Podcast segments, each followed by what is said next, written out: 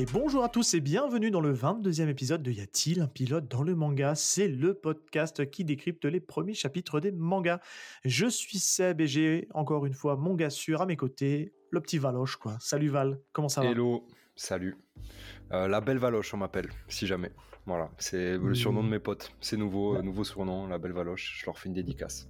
Voilà, Eh ben, eh ben, c'est beau, la belle Valoche de Toulouse, comme quoi. voilà, exactement. Ça s'entend un petit peu, je pense que les gens ont reconnu avec l'accent que t'avais un petit, tu venais un peu du sud quoi.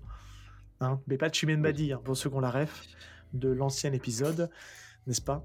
Boomer. Euh, on va pas les faire patienter trop longtemps, on va tout de suite lui dire bonjour. On a une super invitée aujourd'hui. Euh, pour ce nouvel épisode, on a le plaisir de recevoir Moko, qui est euh, community manager euh, chez un éditeur de manga. Comment ça va, Moko?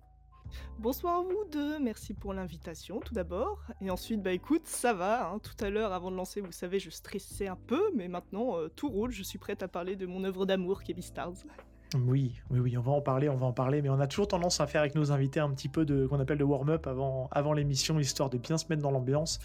On a pris le temps de discuter un petit peu en off, et puis là, on, est prêt à se lancer. On va y aller. Avant de, te poser des questions sur, euh, ton métier de, community manager, parce que c'est vrai que c'est intéressant, on n'a encore jamais reçu euh, ce profil d'invité. Euh, je vais juste en profiter dès le début de l'émission pour annoncer une petite feature qui est très très cool. Euh, qui vient d'arriver euh, sur Spotify, mon petit Val, tu vois à quoi je fais référence. oui. Ça y est, on a de l'interaction sur Spotify. C'est c'est assez dingue. Parce qu'il faut savoir, Moko, parce que tu as l'air de. Pour, pour que tu comprennes, euh, c'est qu'en fait, en podcast, on a très peu d'interaction. Mis à part les réseaux sociaux que sont Twitter, Instagram et des fois Discord, les auditeurs n'ont pas la possibilité de commenter un épisode un peu en direct puisque Apple Podcast ne propose pas cette feature. Il y a Podcast Addict qui le fait, mais en gros, on n'a pas nos, nos auditeurs sont pas vraiment là-dessus et on a à peu près, faut le dire, 40% de nos auditeurs qui passent par Spotify. Et là, on vient d'être concerné par cette possibilité maintenant de mettre un commentaire sur les épisodes. Donc, euh, donc c'est plutôt cool. Ça va nous permettre d'interagir. On va se le garder un petit peu pour la fin. On, lira euh, les quelques commentaires qu'on a eu sur euh, l'épisode anniversaire des deux ans du podcast. On gardera ça en fin d'émission pour justement lire un peu les commentaires. On n'en a pas eu des tonnes, mais parce que je pense que les gens ont découvert ça un peu par hasard. Mais on va un peu, voilà, on va vous inviter à, ne pas hésiter à venir nous lâcher des commentaires parce que pour le coup, c'est très sympa. On se rend compte qu'on a un public en fait. C'est quand même très cool. plaisir. Allez, euh, bah, écoute, Moko, si tu veux bien, on va s'intéresser un petit peu à ton, à ton métier de CM, hein, on va dire, parce que community manager, c'est un petit peu long à lire. Euh, et pour les auditeurs, pour qui ça intéresserait, je- ce que j'aimerais savoir un petit peu, c'est qu'est-ce qu'on fait comme étude pour devenir CM Alors, moi, dans tous les cas, j'ai commencé par un DUT métier du livre, parce que là-bas, je voulais plutôt être libraire. Et lors de mon stage de deuxième année que j'ai fait à Ankama, de côté de l'édition, bah, euh, j'ai découvert les coulisses de l'édition et je me suis dit, putain, mais ça déchire, je veux trop faire ça en fait. Et je me suis un peu reconverti, mais comme je savais que le milieu du livre était très petit et c'était difficile d'y faire sa place, bah, je me suis dit, bah, restons un peu large et allons dans la communication. Je sais pas pourquoi j'ai choisi ça, mais allons dans la communication, comme ça, ça me permettra, si je veux, de potentiellement bosser dans un studio de jeux vidéo, qui est une autre de mes passions, ou alors ailleurs, euh, même, euh, même en mairie ou tout ça. C'est vraiment très large de communication, donc je me suis rabattu sur ça. Et, et j'ai eu la, la chance et l'opportunité du coup de, de faire d'autres stages en maison d'édition et c'est comme ça qu'ensuite j'ai été prise en CDI chez, chez différents éditeurs et c'est ainsi que ça s'est fait mais c'est vrai que pour être CM en général une licence com ça fait très bien le taf. Ok, ouais, c'est le minimum euh, syndical, pas besoin de pousser jusqu'au bac plus 5. Je pense qu'ils Non. recrutent à partir de la licence, quoi. Euh, non, non, franchement, ça, ça peut totalement se faire, euh, même avec un DUT. Dans tous les cas, faut pas se mettre de barrière par rapport aux études. Mais euh, tant que vous faites ça sérieusement, il y aura toujours des opportunités, j'ai envie de dire, dans, le milieu. Même si ça commence là aussi à être un petit peu bouché, on va pas se le mentir, hein, il y en a de plus en plus. Mais, mais ouais, faut, faut tenter. Et puis même la com, comme je disais, c'est hyper large. Donc dans tous les cas, même si vous faites pas forcément CM, vous pouvez toujours vous rabattre sur charge de communication, attaché de presse, gestion de l'événementiel. Donc euh, c'est vraiment cool comme domaine. Ok. Et euh, alors pour ceux qui nous écoutent, euh, c'est vrai que ça peut paraître un petit peu, un petit peu obscur, mais euh, en quoi ça consiste en fait le travail d'un CM C'est c'est- c'est intéressant de savoir qu'est-ce que tu fais de tes journées en fait, quoi. Alors, je fais beaucoup de tweets et j'essaye d'être drôle. non, mais je vais gérer en fait toute la communication numérique. Donc, euh, c'est moi en fait qui va être en charge de tout ce qui est ligne éditoriale et même réalisation des publications de Instagram, Facebook, Twitter, maintenant TikTok, parce que c'est maintenant un réseau social à, à prendre en compte, à ne pas oublier. Et de manière un petit peu plus large aussi euh, tout ce qui est projets euh, digitaux, etc. dans le domaine, c'est-à-dire euh, les podcasts aussi. Les émissions Twitch également, c'est moi qui gère ça, c'est moi qui ai à la prod, donc, donc voilà, je, touche un petit peu à tout. Internet et voilà est mon domaine et c'est vraiment sympa parce qu'il n'y a pas vraiment de journée qui, qui se ressemble quoi ouais, c'est vrai que le truc euh, doit être, euh, ouais, doit être, euh, enfin, ouais, je pense que ça va être vraiment palpitant. Et est-ce que tu arrives facilement à, parce que c'est une question que je me pose souvent, parce qu'en fait, aujourd'hui, Internet prend jamais de vacances, hein, mais est-ce que tu arrives malgré tout à, à, couper tes réseaux sociaux pendant les week-ends, les vacances? Parce que je pense qu'aujourd'hui, la communauté te sollicite par le biais du compte sur lequel tu, tu animes. mais est-ce que c'est facile de couper?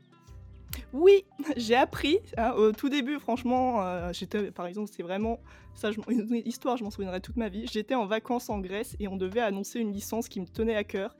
Et je sais qu'on s'était arrêté à un resto exprès pour que je me connecte au Wi-Fi obscur du resto pour essayer de mettre à jour et voir si on avait bien fait l'annonce, si elle avait été faite correctement, si elle était à l'heure, etc. Enfin, horrible. Sale moment. En plus, il y a eu des couacs et tout. Bref, j'étais en PLS sur ma chaise blanche en plastique au bord de la mer. Euh, c'était un sale moment et donc, euh, à partir de là, en fait, euh, non, je commençais vraiment à couper parce que c'est vrai que des fois aussi, community manager, on va pas se mentir, mentalement, c'est pas tous les jours facile parce qu'on connaît euh, la toxicité des réseaux sociaux parfois. Exactement. Mais c'est vrai qu'en fait, tu, on est à une époque où il faut, on parle de charge mentale, et c'est vrai qu'aujourd'hui, quand on voit des fois les torrents de shit que peut se prendre en fait un, CM, alors qu'il est pour rien, quoi. C'est un peu tiré sur l'ambulance, quoi. Ça, ça doit pas être simple à gérer non plus, je pense. Hein. Non, c'est pas facile. Il y a vraiment des semaines où je souffle, je tire la langue et des fois je me dis, bah, en fait, ça, ça vaut pas le coup. Je suis en train de me massacrer ma, passion, j'y prends plus de plaisir, etc. Et puis il y a d'autres semaines où ça repart, où, voilà, je, bombe le torse et je fais, allez, ça va le faire. Euh, on est entre passionnés, on peut se comprendre. Euh, donc euh, c'est mon côté un peu naïf et candide, hein, clairement, mais j'y crois. Mais, mais ouais, non, j'ai vraiment appris à déconnecter parce que, euh, enfin, faut aussi prendre soin de soi, tout simplement. Et ah, mais complètement. Quand, quand, on coupe, faut vraiment couper. C'est prouvé, c'est scientifiquement prouvé, c'est terminado. Même généralement, je désinstalle tout ce qui est Twitter hein, ou Facebook. Comme ça, je suis, je suis tranquille, je suis pas tenté. Maintenant, je fais en sorte de toujours programmer mes publications. Même, c'est vrai que aussi le métier de CM, ça commence à être assez connu, donc je fais toujours aussi une publication pour annoncer que bah, la CM, elle va peut-être pas être là les deux prochaines semaines, donc si vous n'avez pas de réponse tout de suite, excusez-nous, ah. mais vous inquiétez pas, on, va gérer ça à telle date, à notre retour. Et les gens le, enfin, le, comprennent, tu vois, c'est normal, tout le monde a besoin de congé, quoi. Donc, oui, euh, c'est cool de, ce côté-là.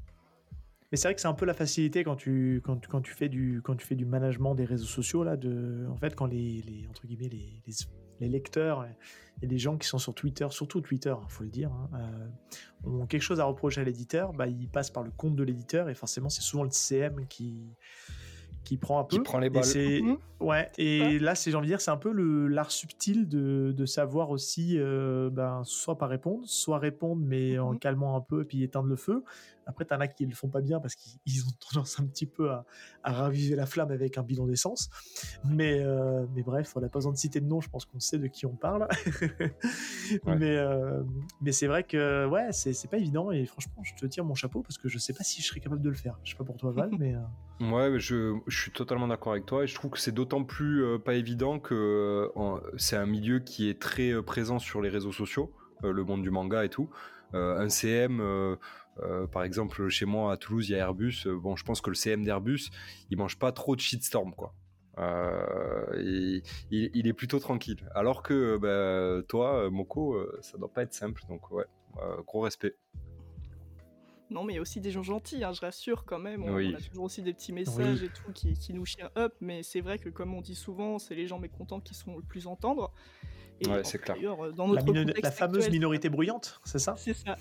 Après, bon, dans notre contexte actuel, c'est aussi pas plus mal de se faire entendre qu'on n'est pas content. Mais toujours est-il que quand c'est pour euh, voilà, des histoires de, de manga, de papier, on peut toujours y mettre le forme. Enfin, je reste persuadé de ce côté-là parce que, enfin, on a tué personne. C'est des erreurs, ça arrive. On est là aussi pour apprendre, mais comme je le dis toujours, c'est un média qu'on aime profondément et on, on, en découvre encore tous les jours. Donc, euh, c'est normal de pas être au taquet sur tout et Enfin, franchement, une remarque qui m'est faite sur un ton quand même plutôt sympa et avec compréhension, ça m'atteindra beaucoup plus qu'un euh, Mais vengez vos morts, c'est pas comme ça ce manga, ça raconte ça et ça et ça. Euh, euh, merci, bonne journée à toi aussi. Hein. et bisous surtout, hein. Bisous. Ouais. Ouais, non, c'est vrai que c'est, on a des, on a des gens très passionnés qui, qui, euh, ouais, qui sont très bruyants et qui peuvent être un petit peu, euh, un peu énervés, on va dire ça. Mm. Mais bon, principal, c'est d'arriver à, faire, à passer au-dessus et puis, euh, et puis du coup, ouais, passer à autre chose parce que sinon. Mais bon, il y, a des, il y a des gens qui insistent un peu comme lourdement. bah, c'est aussi un apprentissage, comme tu dis. C'est, généralement, c'est pas la faute du CM. Hein. Ça arrive, bien sûr. Hein, on est tous faillibles, mais généralement, les décisions, ce genre de choses éditoriales, etc., ou de fabrication, bah, nous, on, y est pour rien quand même. Donc. Euh, mais on oublie qu'il y a des humains en fait derrière. C'est surtout ça le problème, c'est que on oublie que tu as des personnes derrière qui tiennent un compte et mm. bah, les gens ont pas de mal à comprendre des fois que tu que es là pour euh, respecter la marque, enfin montrer que tu protèges la marque. T'es pas là pour te faire euh, te faire défoncer gratuitement. Même si derrière c'est pas gratuit parce que c'est peut-être justifié de se plaindre, mais, mais t'es pas forcément là pour prendre les balles à la place de l'éditeur même si euh, tu es la première porte d'entrée. Ouais, Val, vas-y. Et puis, je, je, je, vas-y, vas-y, vas C'est juste que je, je sais aussi qu'avant d'être des employés, on est des êtres humains. Et comme dans tout boulot, il y a des fois, on va pas être d'accord avec la direction ou de certaines décisions. Il faut juste s'y plier. Donc, faut pas oublier ça aussi. Parce que euh, des fois il y a des remarques qui sont assez agressives. Mais dans le fond moi je suis, bah ouais vous avez grave raison en fait. Oui totalement. Mais je peux pas le dire parce que sinon moi je me retrouve au chômage et j'ai deux lapins à nourrir. Donc s'il vous plaît évitons et c'est vrai que les lapins ça coûte cher en bouffe hein. aïe aïe aïe. Je, moi, je qui sont pas en contact avec des loups, hein, n'est-ce pas? Vous voyez le clin d'œil. Oh, vas-y, vas-y, Val. Je, voulais, je voulais rebondir euh, sur euh, bah, ce, que vous disiez là, et j'avais une question. Est-ce que euh, tes publications en, tant que CM, en fonction des licences, elles sont dictées aussi par bah, les, les, les, ayants droit japonais? Tu vois, est-ce que bah, pour, je sais pas, une licence X, tu, tu vas avoir des, euh, des, des, merde, des directives particulières. Euh, le côté liberté du tweet ou liberté du post. Exactement. Est-ce que tu, euh, dans ta DA, est-ce que tu vas être vraiment libre ou il va falloir aussi faire avec ce qu'on ce qu'on vous ordonne côté et en droit quoi? Alors, en termes de ligne édito et wording pur, donc ça veut dire euh, les mots qui vont être dans la publication, on est quasiment totalement libre. Vraiment, je, peux dire un peu ce qu'on veut parce qu'on sait aussi qu'il y a des limites à, à, pas dépasser, bien sûr, mais vraiment en termes de promotion, on peut faire un peu ce qu'on veut. Là où vraiment on est vachement plus encadré et limité, c'est en termes d'utilisation de, de visuels et de matériel de la série. Oh il, y euh, il, y a typiquement, des séries où on m'a déjà dit bah non, tu mets pas de visuel de planche intérieure, t'as le droit qu'à la couve pour communiquer. Ouais, et on sait que les Japonais peuvent être très contrôle fric. Mhm. Alors, euh, je veux bien être une CM qui peut faire des bons tweets de temps en temps, mais juste avec une couverture, ça va quand même être limité. Je vais vite tourner en rond. Donc, euh, donc c'est plus là où, c'est compliqué, où il faut s'adapter. Mais c'est vrai que si je veux dire que ce titre, soit il est déchirant, soit il est vraiment trop rigolo, bah c'est, je fais comme je veux, quoi. Et ça, c'est top.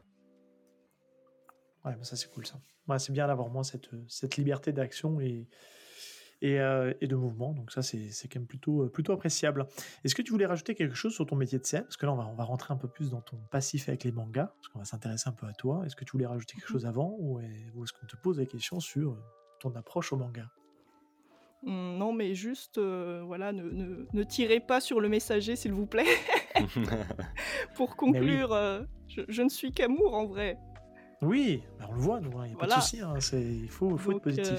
Euh, donc euh, je peux faire remonter toutes les informations que vous voulez, mais juste euh, essayer d'éviter de nous traiter de, de, néo-nazis, misogynes, etc.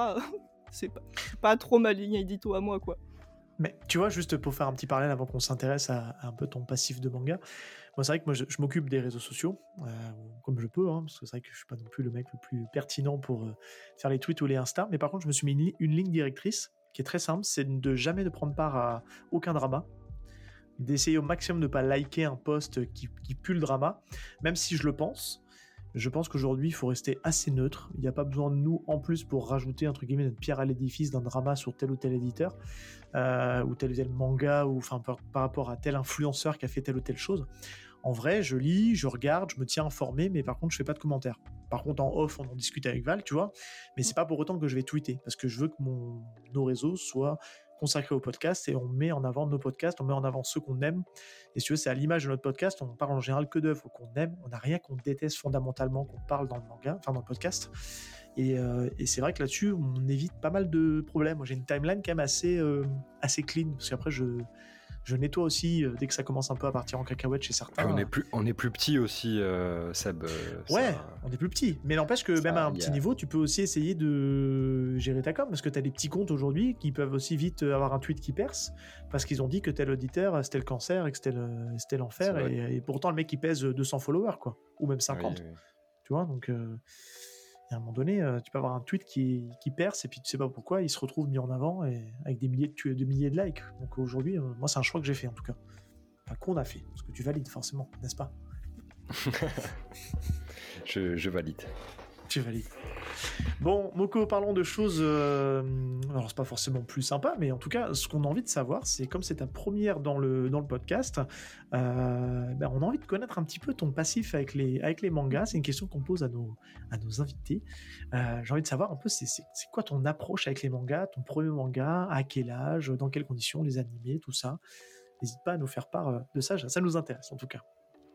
Bah, commençons par le commencement. Genre, mon premier manga, euh, tout a commencé parce que j'étais abonné quand j'étais plus jeune à Kidsmania, qui était un magazine de, jeux vidéo qui est maintenant euh, terminé depuis un moment, mais toujours ah est-il qu'ils avaient une rubrique qui s'intéressait au manga.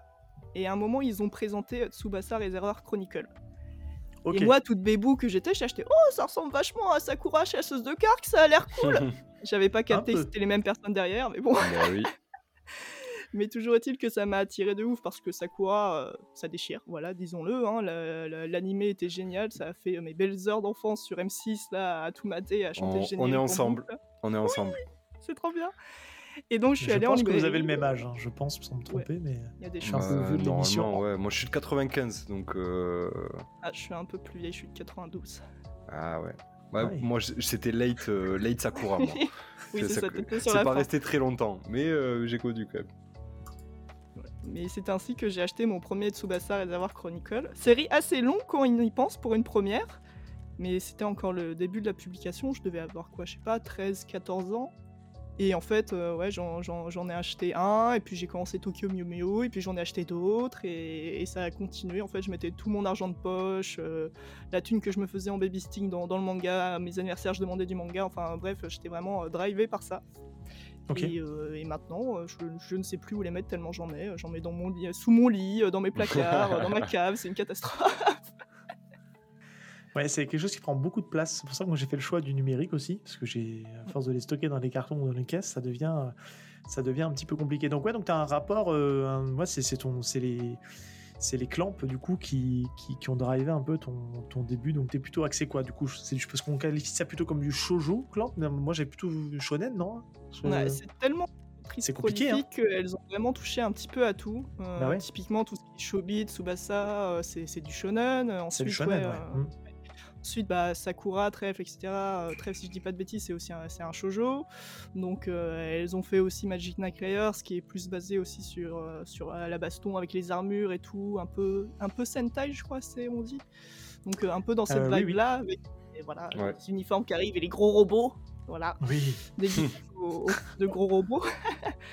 Donc, euh, donc je m'arrête vraiment pas en fait aux, cibles édito euh, de shonen, shojo. Euh, moi, je lis vraiment de tout à partir du moment où ça veut, ça, veut, plus rien dire hein, chez nous aujourd'hui. C'est quelque chose de, très ancré japonais. Oui, et puis on l'a déjà un peu galvaudé en arrivant en France, etc. Donc effectivement, c'est compliqué. Et même avec l'apparition aussi des magazines de prépu en ligne, ça a tendance à de plus en plus se perdre au Japon même. Mm. Donc euh, je m'arrête plus à ça. Même si j'ai eu aussi mes, mes périodes, hein, genre plus jeune, typiquement quand j'étais ado, j'étais à full shoujo par contre quasiment. Hein. C'est pour ça que j'ai 15 milliards de, panini et cours chez moi parce qu'ils euh, sortaient les bêches shoujo pour moi. J'ai ah. ma meilleure oui, donc tu as lu. Est-ce que tu es, est-ce que tu es une lectrice? Je pense que oui. Je, je pense pas me tromper. Tu as forcément lu Vampire Knight. Oui. oh, comme par hasard. oh, surprise. non, je vous je fais la blague? Parce qu'en fait, euh, moi j'ai bossé en librairie BD manga dans les années 2010. Euh, et c'était pile pas la période où sortait euh, Vampire Knight. Et, c'était, en fait, je ne voyais que cette série partir en shoujo. Et euh, alors moi, je l'ai lu et à l'époque, je n'étais pas réceptif, donc je pas plus accroché que ça. Mais, c'était impressionnant la vitesse ça partait. C'était à la même époque qu'on avait Tsubasa, que Shobit venait de se terminer. Donc, c'est impressionnant sur cette série-là. Ça a été un énorme banger chez, chez Panini. Ils ont dû vendre ça par palette, quoi. Oui, je crois que euh, Valentin Paco, il y a pas longtemps, journaliste au Figaro, euh, a fait euh, le top vente des éditeurs et il me semble que Vampire Knight, effectivement, est dans le top 10 de vente de Panini ever, tout ouais. confondu. Ouais, ouais, ouais, Donc, pas donc pour rien. non, hein. ça, ça pèse, hein, de ouf. Et c'était une époque où les mangas se vendaient pas autant qu'aujourd'hui. Ça se Mhm. vendait, mais aujourd'hui on est sur une vraie accélération du marché, tout ça. Et à l'époque, c'était pas négligeable hein, quand même d'avoir un shoujo qui perce autant. On est d'accord que c'est un shoujo en Vampire Knight, hein on se trompe à pas, fait. on le- Ok. Il n'y a pas de piège là sur ce coup-là. Est-ce que tu es team euh, animé? Est-ce que tu es full euh, manga? Euh, Vraie question. Je, suis- je suis à 99,9% team manga. Je mate Oui très peu d'animés. Ah, ça fait plaisir, enfin. Voilà, Excusez-moi pour vos oreilles. bah, comme je dis, euh, malheureusement dans la vie il faut faire des choix et comme j'aime aussi le jeu vidéo, notamment les RPG, ce qui ne sont pas les plus courts, euh, le comics, les BD, aussi un peu de roman, euh, le cinéma et puis un peu de vie sociale quand même entre les deux, bah, à un Ah moment bon faut faire des choix et, je suis désolé mais c'est vous les sacrifier, hein, vous vous passez pas la ligne d'arrivée clairement. Il va falloir qu'on t'invite dans notre, dans notre autre euh, podcast qui fait de la pop culture, qui s'appelle La Waiting Room, où on parle justement de cinéma, de comics, et on sort un peu du, des carcans du, du manga. Euh, il faudra, hein, mais ça, ça peut être intéressant. Juste par curiosité, le dernier RPG que tu as joué, c'est... euh, Le dernier RPG que j'ai joué, qu'est-ce que ah bah j'ai relancé Final Fantasy XV parce que je lui avais laissé une chance et bizarrement je n'accroche pas particulièrement au Final Fantasy. C'est un bug dans la matrice, mais toujours est-il que j'ai laissé leur chance à plusieurs Final Fantasy et au bout de 5 heures à chaque fois j'achetais mais j'ai envie de me tirer une balle au fait au secours. Après en même temps les Final Fantasy c'est aussi connu pour mettre 10 heures à être bien donc euh, Ouais. voilà. Et donc euh, là, comme j'avais un peu une creux en termes de jeu, de nouveautés, bah, je me suis dit, bah, retentons, comme c'est quand même un Final Fantasy qui a, qui a fait pas mal euh, débat et qui Ah s'éloigne oui. un peu des carcans de la série, euh, peut-être que ça va plus me plaire et que je vais pouvoir m'y investir plus. C'est le enfin MMO le dépasser- 15. Non, c'est celui Non. avec le boys le band, 13, euh, le le MMO. boys band qui fait euh, voilà des balades sur la route dans le désert. Ah oui, oui, ok, Ouais. ouais. Les échappés de la J-pop, ouais. C'est ça. il est, il est- Mais c'est en fait, c'est ils ont. Alors, je sais pas si c'est à partir de celui-là qu'ils ont revu aussi tout le système de combat. Euh, parce qu'on est sorti du classique euh, du tour par tour. Là, il y a toujours du tour par tour, mais c'était figé en fait à l'époque. Et, et je crois que c'est avec le 15 qu'ils ont, où on est plus dans du, dans du, ouais, ça bouge quoi. C'est dynamique, ce qui va être repris avec le, le remake du 7. D'ailleurs aussi, ils ont repris un peu toute cette mécanique là. Ouais. Mais euh, non, moi je me suis arrêté Final Fantasy. Alors j'adore cette série, mais je me suis arrêté au 10, moi, tu vois. J'ai fait euh, 7, 8. J'ai pas fait le 9 parce que je l'ai détesté. Et j'ai fait le 10, que j'ai beaucoup aimé. Mais, euh, Ce qui est déjà Et pas mon- mal. hein. Ouais, mon Final Fantasy de cœur, c'est le 8. Pour beaucoup de gens, euh, c'est le 7, mais c'est vrai que moi, c'est c'est celui-là que je préfère parce que c'est un peu cucul la praline. Je peux vous partager un, euh, un- truc, je, je me suis rendu compte il y a pas très longtemps. Euh, moi, je suis un gros fan de Pokémon, d'accord? J'ai jamais joué à FF de ma vie. Et, euh, et, je, suis- et ouais, jamais, j'ai jamais touché un FF. Euh, J'ai essayé de faire le set un peu, euh, le, le remake là, mais ça m'a pas plu. Euh, et j'ai un pote qui a joué, euh, je crois, au, au 10 ou 11. C'est lequel où, où tu peux jouer à une espèce de jeu de foot? Enfin, t'as as un Ouais, sport le dans- dans- Blitzball, c'est le 10. Ouais, le Blitzball, voilà, le 10, Mm. il est en train de jouer au 10.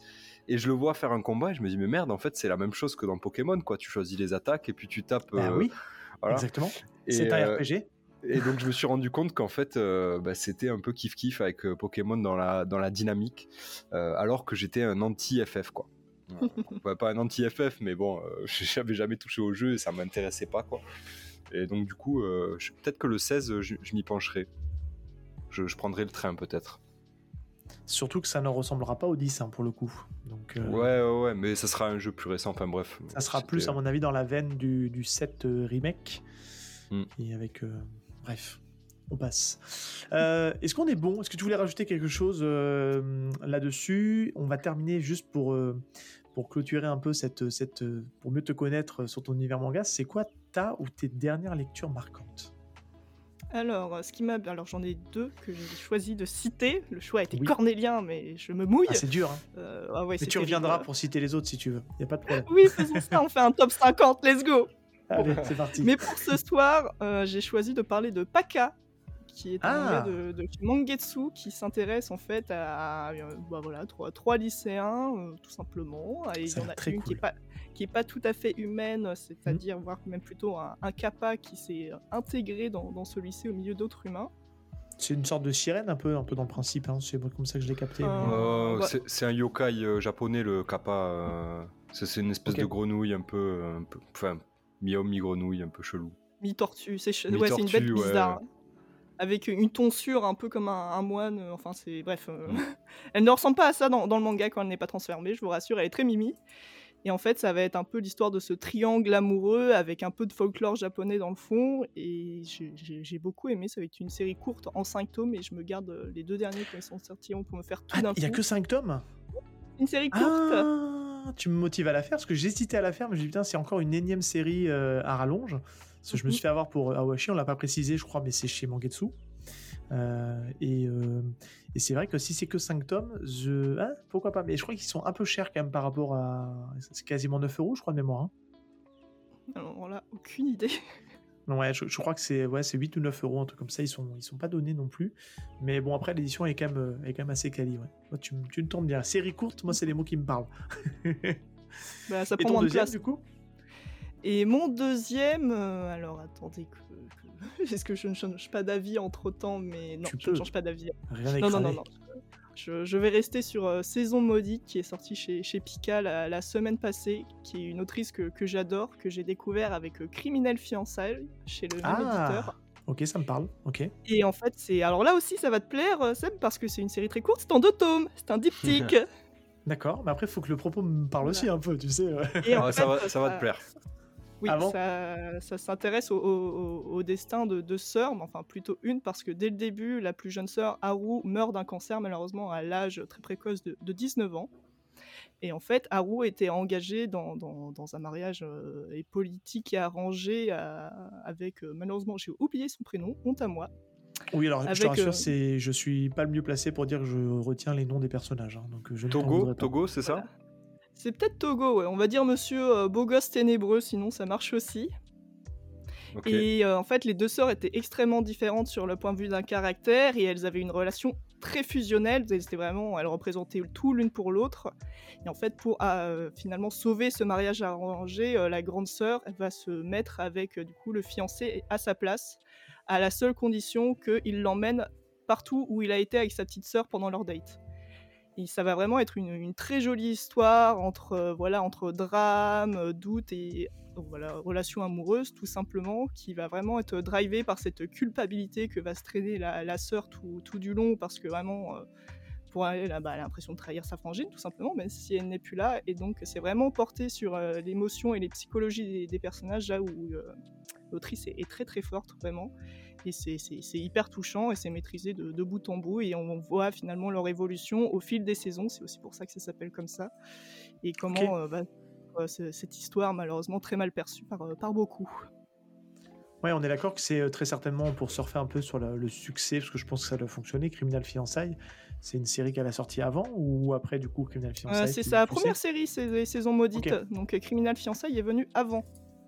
Ah, d'accord. Non, non, pardon, après. Wow, Après, j'ai- ouais, d'accord, oui, oui, Pardon. oui, Première de série, saison maudite euh, et Criminal Fiançailles après, Ouais. tout à fait. Donc ils ont surfé sur la vibe euh, Criminal Fiançailles pour dire, bah, vous voulez encore un peu plus de l'autrice, euh, on a ça sous le, Oui, Sous c'était l'occasion. sous le coude. Ouais. Mm. Ok, bah écoute, ouais, je sais que dans, dans ces trucs-là, ouais, ça peut m'intéresser. PACA, euh, ouais, je peux jeter un œil. Et puis, euh, c'est Season, hein, c'est ça, tu nous as dit pour euh, Saison maudite. Saison, Saison maudite, maudite. Voilà. Ok. Au pluriel.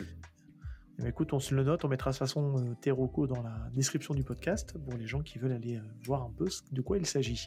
Euh, mon petit Val, c'est à toi. T'as un gros morceau que tu veux nous partager. hein. Ouais, euh, moi, la dernière lecture marquante, euh, j'ai binge euh, Pluto de Urasawa. Ça faisait longtemps que t'avais pas binge readé. Hein. Ça faisait très longtemps que j'avais pas binge readé. Je crois que la dernière série que j'ai binge read, euh, c'était euh, peut-être Slam Dunk. euh, Ouais, encore non, parce que j'attendais la parution, mais j'avais bien binge read quand même. Mais ouais, plutôt, je l'ai lu d'une traite. je me suis régalé. Bah, voilà, hein, ça me conforte dans le fait que Urasawa, c'est peut-être mon, mangaka préféré, quoi, hein, dans, dans tout, hein, dans la manière dont il dessine et, et ses narrations.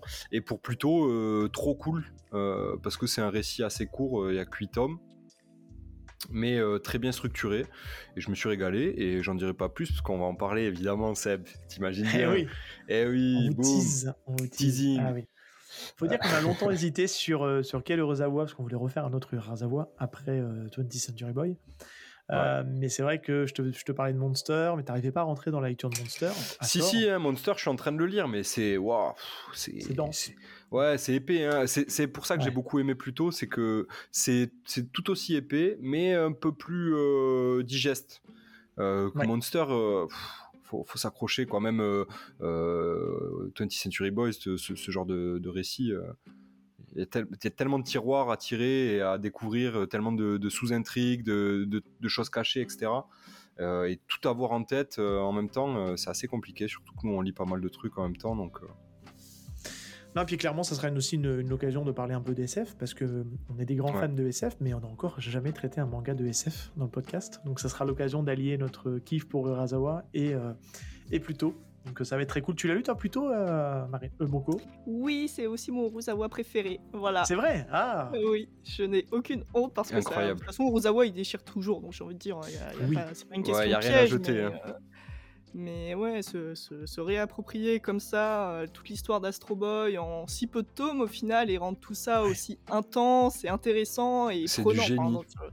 Il est mec est un génie de toute manière. Donc, euh, C'est du génie, euh, franchement. Donc, euh, donc génial, ouais. Quel auteur. Après, il, faut, faut, juste aussi rappeler qu'il n'est il est pas tout le temps tout seul à l'écriture. Hein. Il a souvent un, co-auteur avec lui qui est des fois rarement mis en avant, malheureusement. Je sais plus son nom, hein, vous m'en voudrez pas. Mais, mais c'est vrai que sur Pluto, je crois qu'il est aussi accompagné de, de ce, de ce co-auteur qui l'aide justement dans, dans l'écriture. et c'est ouais, une super adaptation d'une histoire d'Astro Boy qui l'a remis à sa sauce. Euh, en mode thriller, comme il sait super bien faire les thrillers, et euh, de la SF, des robots, euh, toute la loi des robotiques que vous avez pu connaître dans le Asimov. Donc, donc c'est très, très, très, très. Ouais, il, a, il a créé un univers hyper cohérent autour du matériel de base qui était Astro Boy, quoi, qui n'était pas aussi poussé. Alors lui, il est parti ah en couille, quoi. Hein. Le mec, il a, il a créé un univers clairement. Ah et c'est incroyable comme lecture et, je suis très content en tout cas que tu aies aimé parce que pour le coup, euh, moi ça me fait très plaisir d'en parler prochainement. Euh, je passe à Marocco parce que mine de rien l'émission défile euh, et on n'a toujours pas attaqué l'œuvre du jour. Les gens se disent mais qu'est-ce qu'ils parlent de l'œuvre du jour? Donc je vais faire très vite. Moi je vais juste recommander une lecture du moment qui est, qui est, Tokyo Alien Bros de chez Les Arts Noirs. Alors je suis content parce que c'est un petit moment que Les Arts Noirs ça me fait de l'œil et je me dis mais quel auteur pour entrer dans Les Arts Noirs Et eh ben Kengo Shinzo c'est la bonne porte d'entrée parce que je suis un grand grand fan de, tout ce qui est récit tranche de vie. Et là, bah, il coche toutes les cases quoi.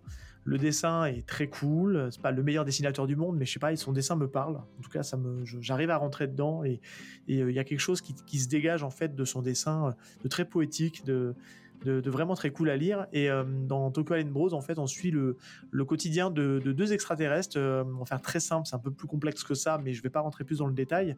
Euh, qui sont envoyés sur Terre, ils sont métamorphes, donc ils prennent l'apparence humaine et ils décident en fait de se fondre à la population. De, du Japon, donc de Tokyo, je crois de mémoire. Oui, c'est forcément Tokyo parce que c'est dans le titre. Et ils, essaient de, justement de bah, de s'accoutumer à, tout ce qui peut se faire au Japon. Et euh, c'est vraiment cool parce que voilà, on, suit cette histoire euh, qui en apparence paraît ultra classique, ultra basique, mais il a une manière en fait de raconter les histoires Kengo Shinzo euh, qui, fait que ça match quoi. Et ça se, ça se lit vraiment d'une seule traite. C'est en trois tomes, du coup chez les Armoires. Et pour le coup, je pense que je vais me focus moi sur euh, sur cet auteur au lézard noir et je vais voilà, je faut que je me trouve Summer of Love parce que le pitch m'a trop hypé. J'ai pris sa dernière nouveauté, je n'arrive jamais à prononcer le nom de sa dernière nouveauté, elle est dans ma pile à lire. Ira Yushimi, Ira Yushimi, je sais pas comment on le dit, enfin bref, vous voyez de laquelle je parle. C'est son dernier euh, dernier manga de sortie mais c'est voilà, je ne suis pas le meilleur pour prononcer les noms japonais. Euh, voilà, j'ai fait très vite parce qu'on va on va rentrer dans le vif du sujet si vous le voulez bien, cher chers, invités et puis euh, mon petit Val. Euh, on va quand même euh, rappeler rapidement le concept, même si on est à la 22e émission dans le monde du podcast, on rappelle toujours le concept de l'émission pour ceux pour qui ça serait le premier. On laisse personne à la porte ici. Alors qu'est-ce qu'on fait dans l'émission? On regarde en fait le premier chapitre d'un manga. Le but c'est de le décrypter, un peu d'échanger, enfin de donner un peu son avis sur celui-ci. L'idée c'est surtout un prétexte pour parler de l'œuvre, de vous donner envie et le tout sans trop spoiler. Euh, et, je suis très content parce que ça a été euh, au premier abord, mais je vais raconter un peu mon passif après avec. Ça n'a pas été simple la première entrée en matière avec l'œuvre, mais j'ai changé la vie avec, euh, pour le coup, cette fois-ci, le forçage du Val. donc aujourd'hui, on va vous parler de Beastar.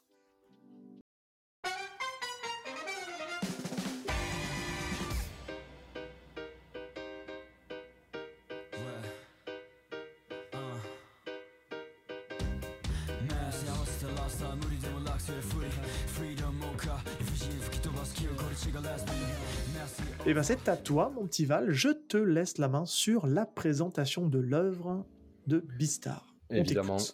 Euh, merci Seb. Alors donc Bistar, euh, manga de Paru Itagaki, euh, autrice, auteur, re, voilà. c'est notamment la fille de Keisuke Itagaki, un grand copain de Seb puisque c'est l'auteur de, de, Baki. oui. Voilà. Seb, et, ça se, et ça se voit, on pourra en parler, mais on, voit un peu l'inspiration qu'elle avait prise de son père. Je suis assez curieux d'entendre ton avis là-dessus. ouais. Ok c'est voilà, on, en parlera justement euh, juste après, mais euh, juste petite parenthèse, on fait un peu d'auto-promo. Euh, donc dans deux semaines sortira un manga du grenier, comme par hasard, sur Baki. Baki, voilà, avec un super invité qui, m'a fait le plaisir de, m'accompagner sur, sur, sur, sur cet épisode. Voilà, je te redonne la main. Merci. Euh, donc Beastars, euh, manga de type seinen euh, et qu'on peut qualifier de manga tranche de vie, comédie, thriller. Il y a un peu de tout. Il y a un peu de tout. c'est surtout un, bel univers en fait. Beastars créé de toutes pièces. c'est donc un manga publié. Si tu le veux bien, je te coupe deux petites secondes parce que ça, ça peut être intéressant parce qu'il y a cette autrice-là un peu une particularité. Et ça, je, voudrais bien euh, lancer euh, Moko là-dessus, euh, puisque faut savoir que cette autrice-là, elle n'a encore jamais montré son visage publiquement. Elle apparaît toujours avec une tête de poule, une tête de mmh. poulet. Et même pour les interviews, j'ai vu une interview de chez Binge, elle dessine en ayant sa tête de poulet. Je ne sais pas comment elle fait, mais est-ce que tu aurais peut-être des choses à nous donner un peu en croustillant sur l'autrice? Parce que ah, c'est le moment où je balance mes dossiers, c'est ça? C'est ça, si tu peux. Hein. euh, bah non, mais pour, pour être totalement transparente, j'ai travaillé du coup euh, à, à, la, maison d'édition qui sortait Vistars euh, quand on a sorti Vistars. Donc effectivement, j'ai quelques petits insights. Mais ce qui est très drôle, c'est qu'effectivement, elle est toujours avec sa grosse tête de poulet. Mais pour ceux qui n'ont jamais vu d'image ou de photos, elle est quand même assez impressionnante. Elle doit faire déjà le, double de sa tête humaine. Ça doit faire. Enfin, ah, ben elle a vraiment une tête de poulet sur la tête? A vraiment une tête de poulet sur la tête, ouais. un masque, un masque de poulet. Ah, non, mais je comprenais pas, moi. Euh, pour moi, c'est que les petits dessins qu'il y a euh, dans le manga, quoi. Euh, mais ah c'est connecté, tout ça. On va en parler, c'est connecté. Mm, mm. Non, non, non, non dans, dans, la vraie vie aussi, auprès du public, elle, sa tête, c'est une poule. C'est une, une grosse poule. Incroyable. Et puis, elle est, elle est assez jeune en plus. Hein. Je crois qu'elle est de 80. Euh, je, sais pas si elle a 30 ans en fait, je suis en train de me réfléchir. mais je, un peu moins, je crois. Elle a commencé ouais. Beastars, du coup, c'était en... elle avait 24 ans, et comme au Japon, ça a commencé en 2017, du coup, ça fait quoi? Ça fait 5 ans, elle doit avoir 29, donc pas tout elle, est, elle est de 93, c'est ça, 29 ans. Ouais. putain, j'ai le calcul de tête, euh, ouais, et puis elle a pas mal. Euh... calcul elle a pas mal était beau. Et, et, surtout, pourquoi elle faisait ça? Parce qu'elle elle voulait pas non plus être assimilée à, à la parenté avec son père, pour justement. Euh, éviter qu'on lui dise qu'elle a été placée, tu vois, un peu comme ça peut se faire dans le, dans le milieu. Et puis, elle, a gardé son, nom de famille quand même. Euh, bah, je vais te laisser en parler, euh, Moko, mais c'est, euh, on l'a pas su tout de suite hein, qu'il y avait la parenté, parce qu'aujourd'hui au Japon, des, des, Itadaki, je pense pas qu'il y ait que le que Keisuke, quoi, il y en a plein d'autres. Et aujourd'hui, si tu prends juste les Takahashi, il y en a 50 dans le milieu du manga, et pour autant ils sont pas frères, quoi. Tu vois ce que je veux dire? Donc elle a voulu garder un peu son anonymat pour pas qu'on lui dise que c'est un peu voilà c'est parce qu'elle était placée quoi tu vois. Mais vas-y je te, je te, laisse parler de l'autrice euh, beaucoup. Mais effectivement après officiellement ce qu'elle dit aussi qu'en est-il ensuite vraiment dans, dans, les coulisses en réalité ça, je ne sais pas mais elle voulait aussi ne pas projeter en fait une image de sa personne sur la perception de l'œuvre vers les gens en fait tout simplement. Donc euh, sachant que aussi des fois certains peuvent avoir certains a priori sur les autrices femmes voilà, hein, euh, on ne portera pas de jugement, mais un petit peu quand même. Donc elle voulait aussi un petit peu s'en préserver de, ce côté-là, donc voulait, elle voulait vraiment être le plus neutre possible et en raccord avec son manga pour que les gens, en la voyant, pensent à Beastars tout simplement directement. Donc ça ça, ça, a dû jouer aussi pas mal parce que bon, elle mettait tout son cœur à l'œuvre, donc forcément, t'as pas envie ensuite qu'on colle ta tête partout quand tu veux juste raconter ton histoire. Et donc, anecdote, c'est qu'elle a été invitée à Angoulême euh, début 2019 à la sortie du manga en France. Et donc, forcément, elle allait apparaître en public, donc il lui fallait son masque de poulet.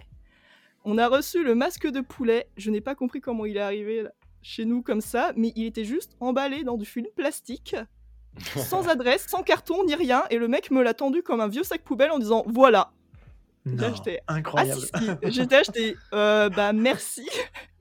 C'est la tête de poulet de Paru Itagaki, voilà. C'est ça, donc euh, je- j'en ai pris grand soin. Euh, Je sais que quelque part, euh, chez une de mes ex-collègues, dans son portable, il y a une photo de moi en train de mettre la tête de poulet devant la mienne. Ça, ça rend parfaitement bien d'ailleurs. Mais oui, il me Donc- l'a il me l'a tendu comme un vulgaire sac à patates. J'étais outré. J'ai acheté, mais c'est la tête de Paru Itagaki, monsieur. Enfin, un peu de. Ouais, un peu de respect quand même, monsieur là. Donc on est d'accord que toi tu as vu, tu as vu son vrai visage. Tout à fait. Voilà. Donc, euh, Je n'en dirai pas plus. Voilà. Ouais, bon. euh, Moi, perso, Non, non, rien c'est. hein. Elle aurait pu jouer le. Non, mais c'est pas ça, c'est qu'elle peut jouer aussi des fois le truc euh, euh, à fond. Toi, il peut y avoir qu'un certain Ouais, nombre de personnes qui, qui peut avoir son visage euh, parce que tu sais aujourd'hui le contrôle, le contrôle de l'image et le contrôle de bah, d'un auteur aujourd'hui c'est très très. euh, Mais elle fait d'ailleurs ses courses au combini avec le, le masque. hein. Moi, j'ai les infos. euh, c'est. Voilà. Elle a la farine gratuite.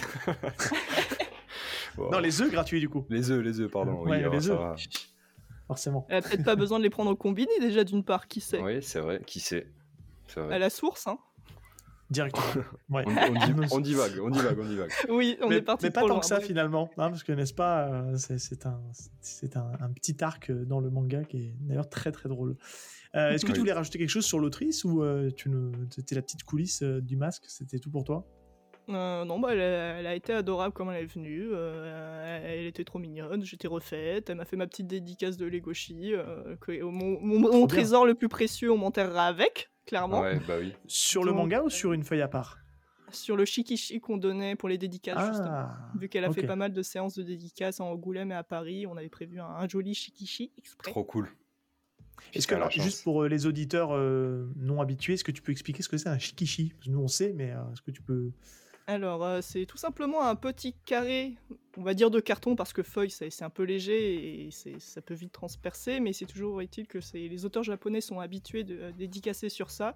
Comme ça, ensuite, on peut les encadrer de manière assez jolie et faire une belle présentation, et c'est un peu la norme là-bas. quoi. C'est Même d'habitude, au Japon, c'est vraiment, il y a un liseré d'or aussi, très généralement, tout autour.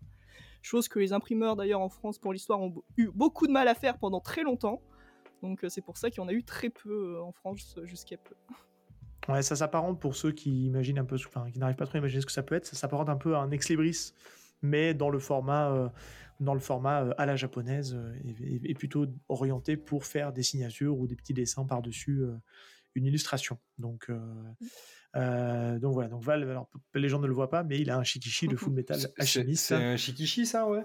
Exactement. Ouais, bah ouais. ouais. Tu le montres. Alors c'est pas très très radiophonique Oui. ou tout ce que vous voulez. Bah, les gens qui ont parlant. acheté la, la, la Perfect euh, ont très certainement dû l'avoir euh, parce que c'était fourni avec. Euh, Val, je te laisse reprendre la main du coup sur le Oui. sur le manga, d'une zone Oui. donner un peu plus de détails. Donc je disais que euh, c'est un manga, manga en 22 tomes euh, qui est terminé depuis mars 2022, je crois, si je dis pas de bêtises. Donc 22, 22 tomes aux éditions Kiyun. Le premier tome est sorti en 2019. Euh, on l'a pas écrit dans le... Ah si, on l'a écrit, bravo. Bah, Bravo Seb, t'as bien fait ton boulot. Il attends. a eu le prix, le, le- l'award Taisho en 2018. Euh, Taisho on en avait déjà discuté, euh, parlé dans, dans un autre épisode, je crois. Euh, Sur Darwin Incident, sur on en parlait Darwin Incident, par ouais, à Darwin's. Ouais, tout à fait. Ah, je suis étonné. Euh, et euh, donc, euh, un petit, petit chiffre, fun fact, un peu de stats. C'est 7 millions de tomes vendus en 2021, selon qui, t'inquiète. Euh, mais euh, voilà, Euh, donc c'est quand même un, un franc succès. Au Japon, c'est édité par Akita Shoten et c'est prépublié dans le Weekly Shonen Champion. Voilà. Qui est, Voilà. euh, Il faut savoir que c'est le même magazine de prépublication que Papa. que Parce papa, oui. Baki est aussi chez Akita Shoten. Euh, alors est-ce que je sais pas si par contre si Baki est édité chez dans le Weekly euh, Shonen Champion. Oui, doute. oui, je- il me semble que c'est le cas. euh, J'ai f- j'ai fait des recherches tout à l'heure. voilà, ouais. En tout cas, donc on comprend un petit peu mieux en fait le, le fait qu'elle ait voulu garder un peu secrète son identité parce que elle est dans le même magazine que son père, donc forcément on peut se dire eh, il y a un peu des passes droits quand même pour qu'elle soit éditée plus facilement. Donc on peut comprendre qu'elle a voulu Oh. d'abord faire sa légitimité et, et avant de, de révéler euh, son identité. Quand, on vo- quand on voit la qualité de ce qu'elle nous pond, euh, moi ça me pose pas de problème, hein, perso. Oui, mais tu sais, il y a toujours des rageux. Donc, Oui, euh, c'est vrai. Il y a un animé aussi, Val. Oui, pardon, un animé euh, que je n'ai pas euh, vu en entier parce que j'ai préféré lire le manga. Euh, mais ouais, animé. donc il y a deux saisons maintenant chez, Netflix, disponible sur Netflix. donc deux saisons de 12 épisodes chacun. C'est édité par le studio Orange. qui n'ont rien à voir avec les télécommunications françaises. Euh, c'est vrai. Hein. Mais non, mais parce que euh, euh, figure-toi que je me suis posé la question. Je me suis demandé si Orange ils n'avaient pas un studio de production. Bref, pardon. Mais c'est pas eux. C'est un studio japonais. Et ils vont nous pondre Trigon Stampede, donc le le, la, le remaster, non pas le remaster, mais en fait le reboot remake. De, ouais, ils, relancent la franchise. Ouais. moi, je, suis pas, du tout fan. Moi, je suis resté à l'ancienne série que j'avais bien aimé à l'époque mais euh, ça me hype pas plus que ça, Trigun. Ouais, ouais. Et pour euh, l'anime de Beastars, euh, bon, il est assez quali. Moi, je suis pas rentré dedans parce que j'ai pas aimé la manière dont ça a été produit. Enfin, cette espèce de mi 3D bizarre, j'ai pas trop aimé perso. Donc, du coup, j'ai préféré lire le manga parce que bah, pour le coup, là, il y a, y a, de quoi se mettre sous la dent en termes de dessin. N'en déplaise à mon acolyte Seb, qui ne pensait pas la même chose que moi. Oui, bah, j'ai changé d'avis, sinon on serait pas là. Je te mets dans la sauce. Vas-y. Non, non, mais après, en vrai, sur l'animé, moi, je l'ai regardé le premier épisode par curiosité. Et en vrai, j'étais plutôt surpris. Parce que je trouve que c'est. Euh... Alors après, il y a ce parti pris de la couleur, euh, de donner à Legoshi, on va en parler, des mettre des yeux rouges quand il est en mode un peu, un peu furie, tu vois, un peu rage pas, ouf le parti pris, parce que je trouve qu'on n'a pas ce ressenti-là en fait dans le manga, euh, parce que c'est en noir et blanc, hein, pour ceux qui ne savraient pas, sauraient pas. Euh, mais en fait, je trouvais que en termes d'animation, ça n'avait pas pâlir en fait de certaines productions. Je trouvais que c'était quand même assez quali. Moi, je trouve que la, CGI 3D, euh, bah, ça passe bien en fait. Et je trouve que c'est pour ceux qui n'ont pas envie de lire le manga, regarder l'animé, en fait, c'est ultra bien produit, ultra bien quali, ultra bien animé. C'est pas un animé feignant. Parce que moi, je trouve qu'il y a beaucoup d'animés aujourd'hui, c'est du plan fixe. ça n'apporte, ça n'apporte rien aujourd'hui par rapport au manga. Et je trouve que là, pour le coup, c'est une bonne surprise. Je me dis, tiens, si je lisais pas le manga en parallèle, je regarderais l'animé. Mais, euh, mais voilà, mais je, je peux comprendre que l'animé fonctionne et, et, tu vois, en trois saisons, ça va conclure la, la série complète. Et je me dis, bah, why not? Tu l'as vu, toi, Moko, l'animé?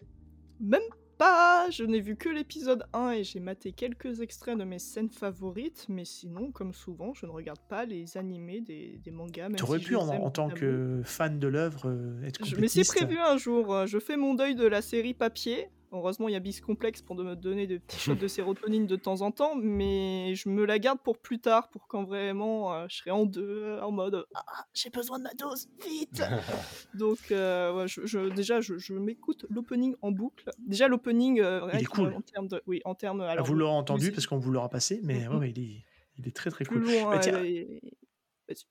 Vas-y, vas-y, excuse-moi. Vas-y. Et même plus loin que musicalement, en fait, juste la production et la direction artistique de l'opening, ils ont fait ça avec des marionnettes, en fait, c'est insane, en fait. Ouais, complètement. Génial, c'est hyper original, c'est beau, il y a une ambiance qui, quand même, euh, colle très très bien au manga et à tout ce ah qu'il veut raconter. C'est ah non non, c'est vraiment une, belle prod quoi. Je suis pas trop d'accord mais. quoi? Il est pas beau l'opening? Non, pas pour l'opening. Euh, je, euh, ah, pensais que tu parlais de l'ambiance dans le manga, justement. Euh, moi, c'est ce qui m'a posé ah non, problème. Je parle juste de l'opening après. Après le reste, Joseph, quoi. Oui, bah, je ne l'ai pas jugé, alors j'ai vu qu'un épisode. C'est malvenu de ma part. Non, mais on pourrait. Hein. Moi, je l'ai fait. Tu vois. Voilà, lui, lui, juge, il a vu un épisode, il va jamais voir la suite. on le connaît. complètement. je l'ai dit, je continue le manga, mais je trouvais que c'était assez quali, que ça peut plaire à des gens qui veulent découvrir l'œuvre de cette manière. Non, non, ça peut être cool. En fait, euh, euh, si je peux rajouter, et, je pense qu'on pourra passer à, la suite après, euh, moi, ce qui m'a gêné, c'est le ton qui est donné par l'animé, qui était différent du ton que moi j'avais quand j'ai lu. Tu, tu, vois, il y a une espèce de. Euh, il y a des parties pris euh, au niveau artistique qui collent pas du tout avec ce qu'on a dans l'ambiance du manga. Voilà, exactement. Alors, euh, ça peut coller pour certaines personnes. Hein. Peut-être qu'il y a des gens qui vont l'imaginer comme ça, très certainement. Moi, c'était pas mon cas. Du coup, c'est pour ça que je l'ai, que j'ai pas, j'ai pas apprécié, que j'ai préféré lire parce que j'étais beaucoup mieux. je me sentais beaucoup mieux sur le ton du manga en le lisant. Voilà. Mais ça peut plaire à des gens. C'est clairement un anime plus quali que certains. Mais complètement. C'est juste ça que je soulignais. Je suis d'accord avec toi. On est d'accord, mec. On est tout le temps d'accord, de toute façon. Ah Bon, allez, Val, fais-nous le pitch avant qu'on se lance dans le, dans le pas à pas. Je sens que Moko, elle trépine, elle trépine d'impatience. De quoi, de quoi ça parle? Allez, allez, allez. De quoi ça parle Beastars? Euh, bah, C'est simple. Euh, Beastars, c'est l'histoire d'un drame qui a lieu à l'Institut Sheriton, c'est une école, où cohabitent euh, herbivores et carnivores. Thème l'alpaga est retrouvé mort au sein du campus. Ce meurtre fait, ressurgir les tensions et les méfiances vis-à-vis des carnivores. Les gauchis, le loup gris est la première cible des suspicions. Euh, il faut savoir que bah, Beastars, pour ceux qui vraiment ils ont zéro info sur le manga, il n'y a aucun personnage humain, euh, puisqu'en fait on a affaire à des, animaux anthropomorphes, euh, donc à forme humaine quoi. des loups qui se tiennent sur leurs deux pattes, voilà, voilà. Et tous les animaux existants et on parlera des proportions que je trouve sont assez maboules, les proportions des personnages. Mais ça, c'est, je trouve, c'est un des gros gros points forts du, manga. Euh, bah, si vous le voulez bien, on, va passer euh, au pas à pas, donc du premier chapitre de Beastars. C'est parti. Le premier chapitre se nomme Présentation au clair de lune. Il fait une soixantaine de pages environ. C'est du classique pour des premiers chapitres de, manga d'une nouvelle œuvre. On est souvent sur un double ou sur un triple, triple des pages de ce qu'on peut avoir dans, un, dans, un, dans un chapitre classique. Euh, déjà, je vais donner la main à, notre invité et je veux son avis à chaud, euh, savoir déjà qu'est-ce que tu penses déjà de la couverture? On a pour coutume de commenter un petit peu le, la couverture du premier tome, mais de manière générale, qu'est-ce que tu penses de, cette euh, direction artistique du premier tome? Alors personnellement, je sais que ça fait débat, mais moi j'aime bien le logo international, un peu kitschouille avec tous les contours, le loup dans le S, l'étoile dans le R, etc. Je l'aime beaucoup. Je sais que certains reprochaient à, à de ne pas avoir mis le logo un peu simple comme il est au Japon, mais... C'est pas l'original? Ah tiens, je pensais, tu vois. Ok. Euh, non, si je dis pas de bêtises, euh, il est dans une typo plus, plus classique. Je crois que sur le dos, il me semble que c'est pareil, mais c'est du coup, c'est pas exactement le même logo.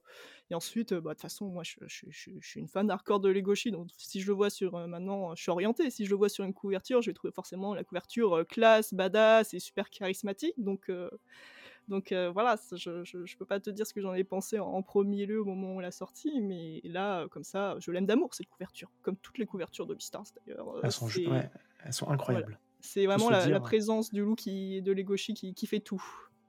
Ouais, puis à chaque fois, c'est un personnage par, par couverture, et il faut le dire, et on, en aura très souvent qui seront entre, dans des interchapitres les illustrations, quand elle prend le temps de dessiner les personnages avec beaucoup d'ancrage, avec beaucoup de trames et compagnie, c'est vraiment du high level, il hein, faut le dire tout de suite, c'est vraiment assez incroyable.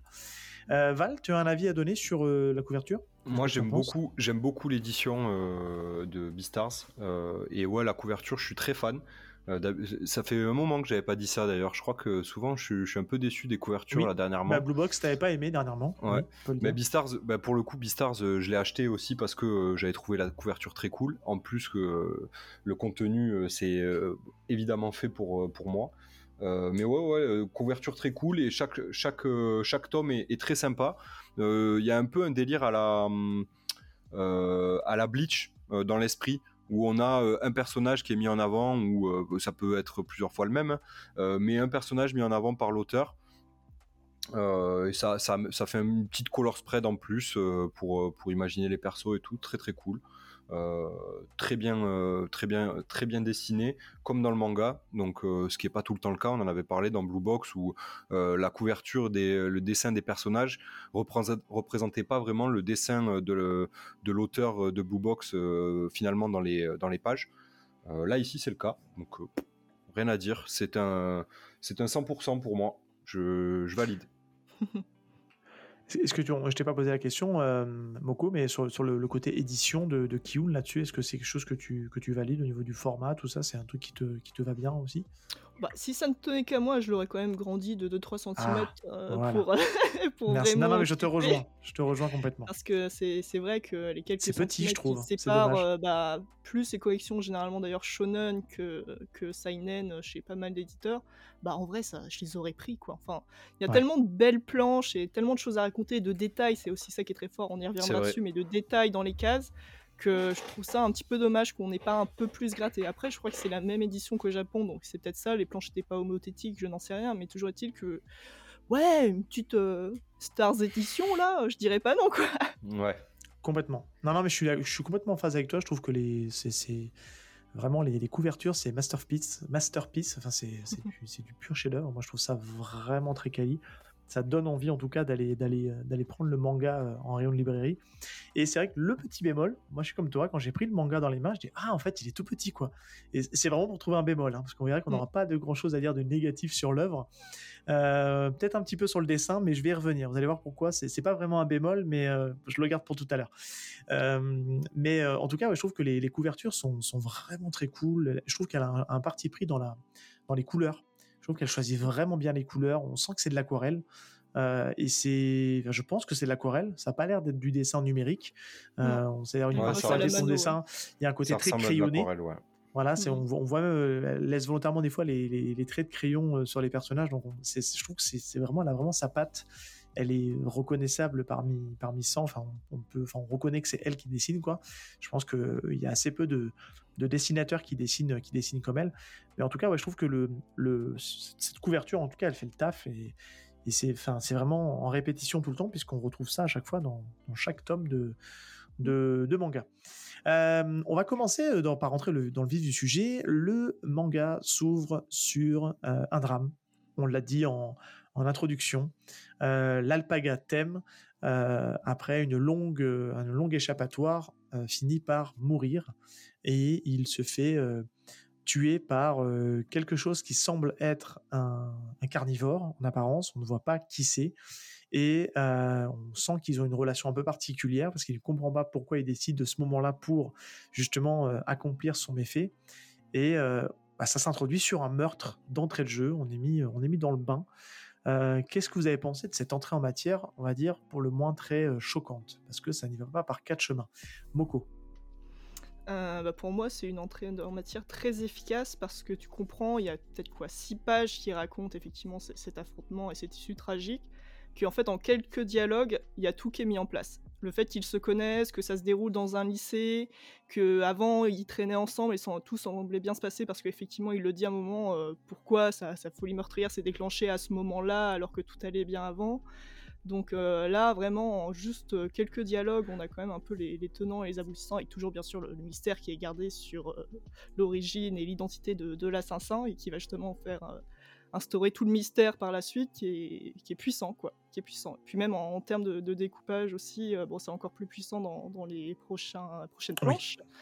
Mais déjà, dans ce qu'on voit être une page couleur, qui aurait pu être une page couleur, euh, bah déjà en fait euh, on voit tout le fond en fait du, lycée, on voit les décors, etc. Un long couloir et en fait avec des cases superposées qui montrent thème en train de fuir et je trouve que ça instaure vraiment une ambiance directe qui est, pesante et euh, ça te met vraiment dans l'univers, ça te plonge dans voilà dans, dans cette ambiance qui enfin voilà, je, non, je commençais à partir en mode oh mon dieu, j'ai fangirlisé. Des fois, il faut, me calmer. non, mais... non, t'inquiète pas, t'inquiète voilà, pas. Tant que ça transpire la passion, c'est bon. Ça mais à chaque moment, je suis, oh là là, quelle puissance narrative. mais c'est vrai oh que ça aurait pu être une page couleur. Je te rejoins complètement. Je, alors pour les pour les lecteurs qui ont, éventuellement le manga sous les yeux, on est à la on est à la huitième page peut-être, si je dis pas de bêtises. Euh, quand je compte euh, je compte aussi toutes les pages intercalaires, tous les euh, on va dire tous les aussi toutes les illustrations que vous avez avant, mais on doit être aux alentours de la huitième page.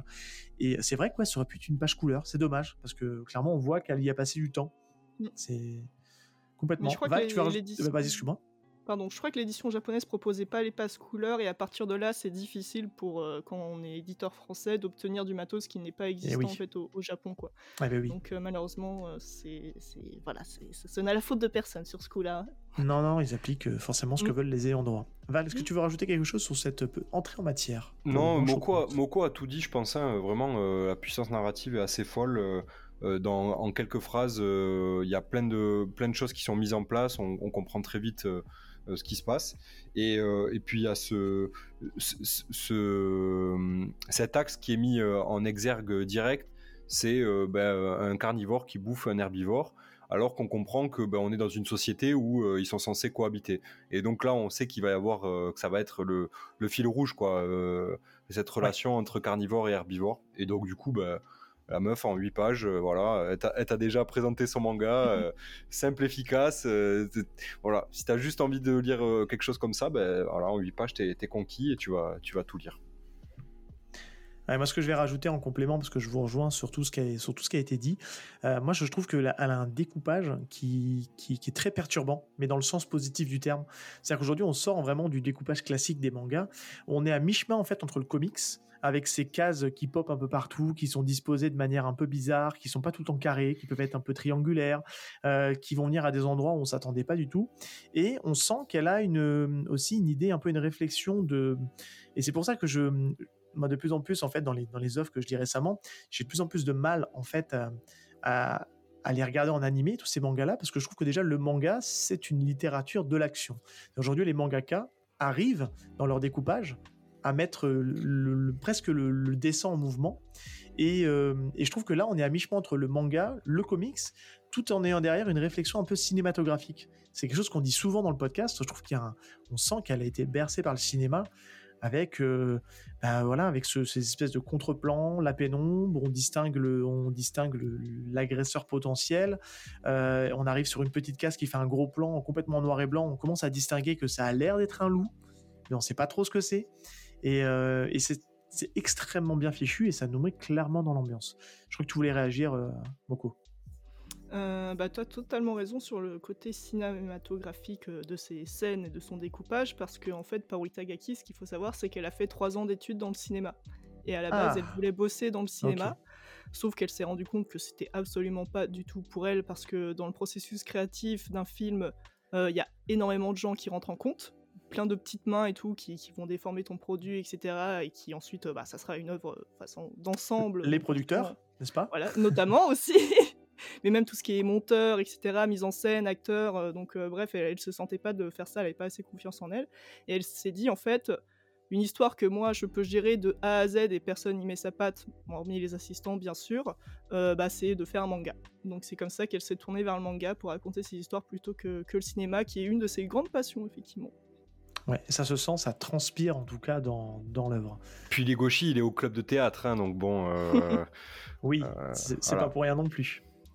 Euh, justement, on parle de, on parle de dynamisme des cases. Euh, on, arrive subtilement en fait à, changer d'atmosphère. On termine en fait euh, sur les crocs et sur la gerbe de sang qui montre que bon bah voilà le, le drame s'est produit et on passe dans une autre ambiance radicalement posée avec des planches beaucoup plus claires, euh, beaucoup plus blanches, euh, où on voit justement en fait euh, bah, des, carnivores, une espèce de troupe de chiens là qui est en train de, en train de jouer aux cartes. On les, on les suit un peu dans leur quotidien, et c'est dans ce moment-là où on commence justement un petit peu en manière de, on va finalement zoomer sur des groupes pour essayer de comprendre un peu ce qui se passe. On a l'impression qu'on est un peu acteur de cette scène un peu de mouvement où on commence à comprendre que bah, les gens commencent à être au courant de ce qui s'est passé, que, euh, du coup le thème, l'alpaga, a été, euh, a été tué et qu'il y a eu un meurtre au sein de, de Sheraton.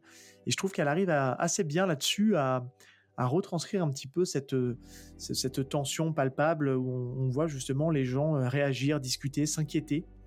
Tout ça pour arriver sur un mystérieux personnage, et on va y venir très vite, qui observe cette scène de loin avec un regard un peu inquiet. qu'est-ce que vous avez pensé un petit peu de cette transition là, on passe justement à une scène beaucoup plus calme? Là, je vais te donner la main, euh, Val. Est-ce que tu veux, est-ce que tu veux réagir là-dessus? Ouais, euh, bah déjà, euh, moi, je, trouve que tout, tout s'imbrique très, très bien. Et en plus de ça, elle met des choses qui sont hyper intéressantes en avant, sans, sans les highlighter. Genre le groupe de canidés, bah, trop logique quoi en fait c'est des la même espèce et ils sont potes et en plus de ça bah, on verra plus tard que bah, ils la même chambre.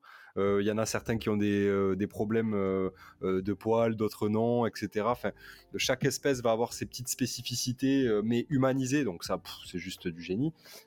Et en plus dans cette partie là du chapitre on comprend que la mort de thème c'est une scission euh, complète entre les carnivores et les herbivores, puisque ça amène une discorde euh, dans le, club de théâtre où, où l'action se, où les personnages que l'on suit euh, sont, membres.